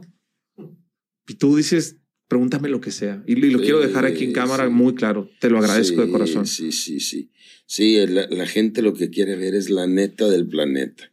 Y hemos hablado al chile y así me gusta hablar siempre. No, nada más aquí. Yo me paro frente al público y si me siento mal de algo, ¿sabes qué? Me está pasando esto y esto y esto y lo saco. Ahora sí hablemos de ustedes. Vámonos. Sí. ¿Me entiendes? No escondo nada, no temo nada. Caí en el alcoholismo, en la drogadicción, caí por poquito y me mata esa mujer que te estoy diciendo, ¿me entiendes? Si no me escapó esa vez, ya yo ya estuviera muerto. Ella nomás quería que le firmara mis propiedades y le dejara todo y todo. De tiro fue un abuso, como en la película de Freddie Mercury, así me pasó, ya me estaba matando a ella. Pero gracias a Dios volví a vivir, conozco la gracia de Dios. Te hablo claramente, yo lo que quiero es inspirar a las personas que se atrevan, que crean, que le tiren, que logren. ¿Me entiendes? El México al que empecé yo a capacitar en el ochenta y siete es muy diferente al México actual. La gente ya conoce mucho la, la, la superación personal, la, la autoestima, la seguridad propia, el estar escuchando, aprendiendo. Por eso yo sé que eres una gran influencia tú en lo que haces. Eres el, el más poderoso en esta industria. Por eso quiero que me ayudes a llevarle a la gente una palabrita de seguridad propia y decirles, ¡ey! Todo aquello que sueñas es verdad. Ve por él, paga el precio y lógralo. Porque he tenido cuatro o cinco personas que han muerto aquí conmigo y que se sueltan llorando. Tres, y tres de esas cinco personas eran caballeros y se sueltan. ¿Y sabes cuál es el dolor más grande que están experimentando? El dolor del arrepentimiento. El hubiera. Como decimos en inglés, I should have. El hubiera, el hubiera. Le hubiera dicho que la amaba, hubiera comprado esto, me hubiera cambiado para acá, hubiera aceptado.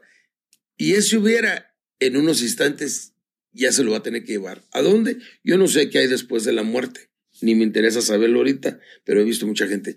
Yo quiero que mi gente no pague el dolor del hubiera.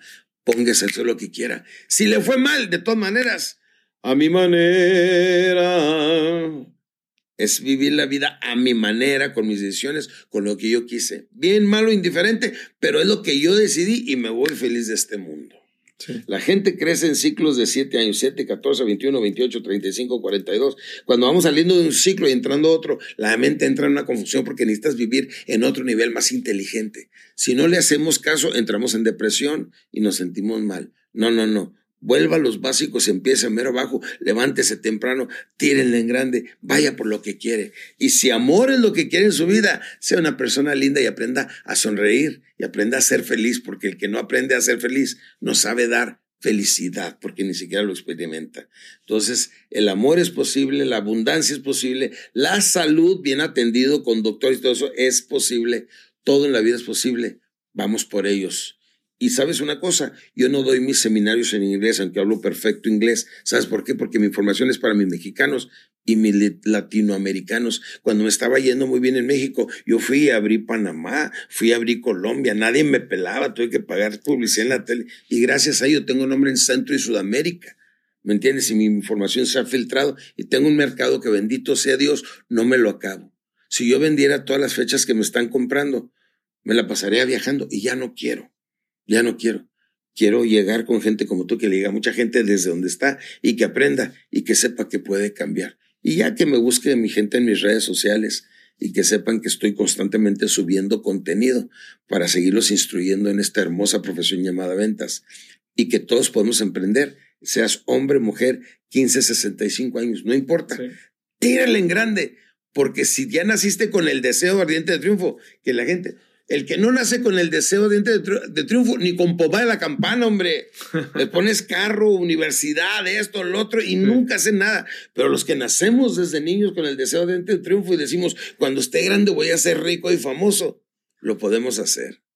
Yo lo he logrado y sé que mucha gente que nos vea también lo va a lograr. Te felicito, Alex. Fíjate, me quiero despedir, pero no puedo despedirme sin hacerte esta pregunta. Dime. Mira, A mí me sigue mucha gente que uh-huh. quiere ser tallerista, que quiere ser conferencista, que quiere vivir de eso, ¿no? Tú dices una frase que es muy fuerte, ¿no? Hoy avientas una piedra en México y, y cae en un conferencista. Y cae en un conferencista. Está muy competitivo. ¿Estás sí, de acuerdo? No es como sí, antes. Sí. ¿Qué le dirías a todas esas personas que se quieren hacer un nombre en esta ahí industria? Va, ahí va. Especialízate. Yo hablo de ventas y de superación personal. Sí. Si vas a ser experto, ¿en qué? ¿En qué? Bienes raíces, en esto, inteligencia artificial. ¿Qué es? Especialízate en algo. No hables nada más. Hablar porque sí. A ver, ¿a quién le cae? ¿Quién es tu mercado? Haz un poquito de investigación. Y sé el mejor en lo que estés haciendo. Y te pares frente a cualquier público. La gente lo va a captar. Si la gente no es tonta. La gente te paras ahí, te está viendo si te bañaste, qué zapatos trae, qué cinturón, esto, lo otro. Te está checando siempre. Y también está viendo si lo que estás hablando es congruente o no. Sé congruente. Practica, luego predica. Y te va a ir muy bien. Perfecto. Pues ahí tienen el consejo. Alex, para las personas que no te conocían, se quedaron al final de la entrevista, te quieren buscar. ¿Cómo apareces en tus redes sociales? Como doctor Alex Dey, como doctor Alex Dey en Insta, en Face, en TikTok. Sí. sí Oye, Alex, y si quieren sociales. Un libro, una tarjeta, algo, ¿tienes eh, alguna eso, página? No, donde... no, ni los estoy vendiendo, ni tengo página, ni lo sí. promuevo. Ni promuevo mis eventos, ni promuevo mis libros, sí. ni que compre el que quiera, que me busquen en alguna de mis redes y digan, me interesa la tarjeta digital. Y ya mi equipo lo va a ver y ellos se los mandan. Me interesa un libro, me interesa una conferencia, lo que quieran, ahí, ahí mi gente los atiende. Perfecto. Pues nos vemos en el siguiente episodio. Muchas gracias, estimado. Gracias, gracias, José. De todo corazón, muchísimas gracias. With the Lucky Land Slots, you can get lucky just about anywhere. This is your captain speaking. Uh, we've got clear runway and the weather's fine, but we're just going to circle up here a while and uh, get lucky. No, no, nothing like that. It's just these cash prizes add up quick. So I suggest you sit back, keep your tray table upright, and start getting lucky. Play for free at Lucky Land Slots dot com. Are you feeling lucky? No purchase necessary. Void where prohibited by law. eighteen plus terms and conditions apply. See website for details. Sick of being upsold at gyms? My guy, you're currently a base member. For ninety dollars more, I can upgrade you to our Shred membership. For one hundred thirty dollars more, you'll be a swole member. And for just three hundred dollars more, you'll reach Sweat Platinum. At Planet Fitness, you'll get energy without the upsell. Never pushy, always free fitness training and equipment for every workout. It's fitness that fits your budget. Join Planet Fitness for just one dollar down and ten dollars a month. Cancel anytime. Deal ends Friday, May tenth. See Home Club for details.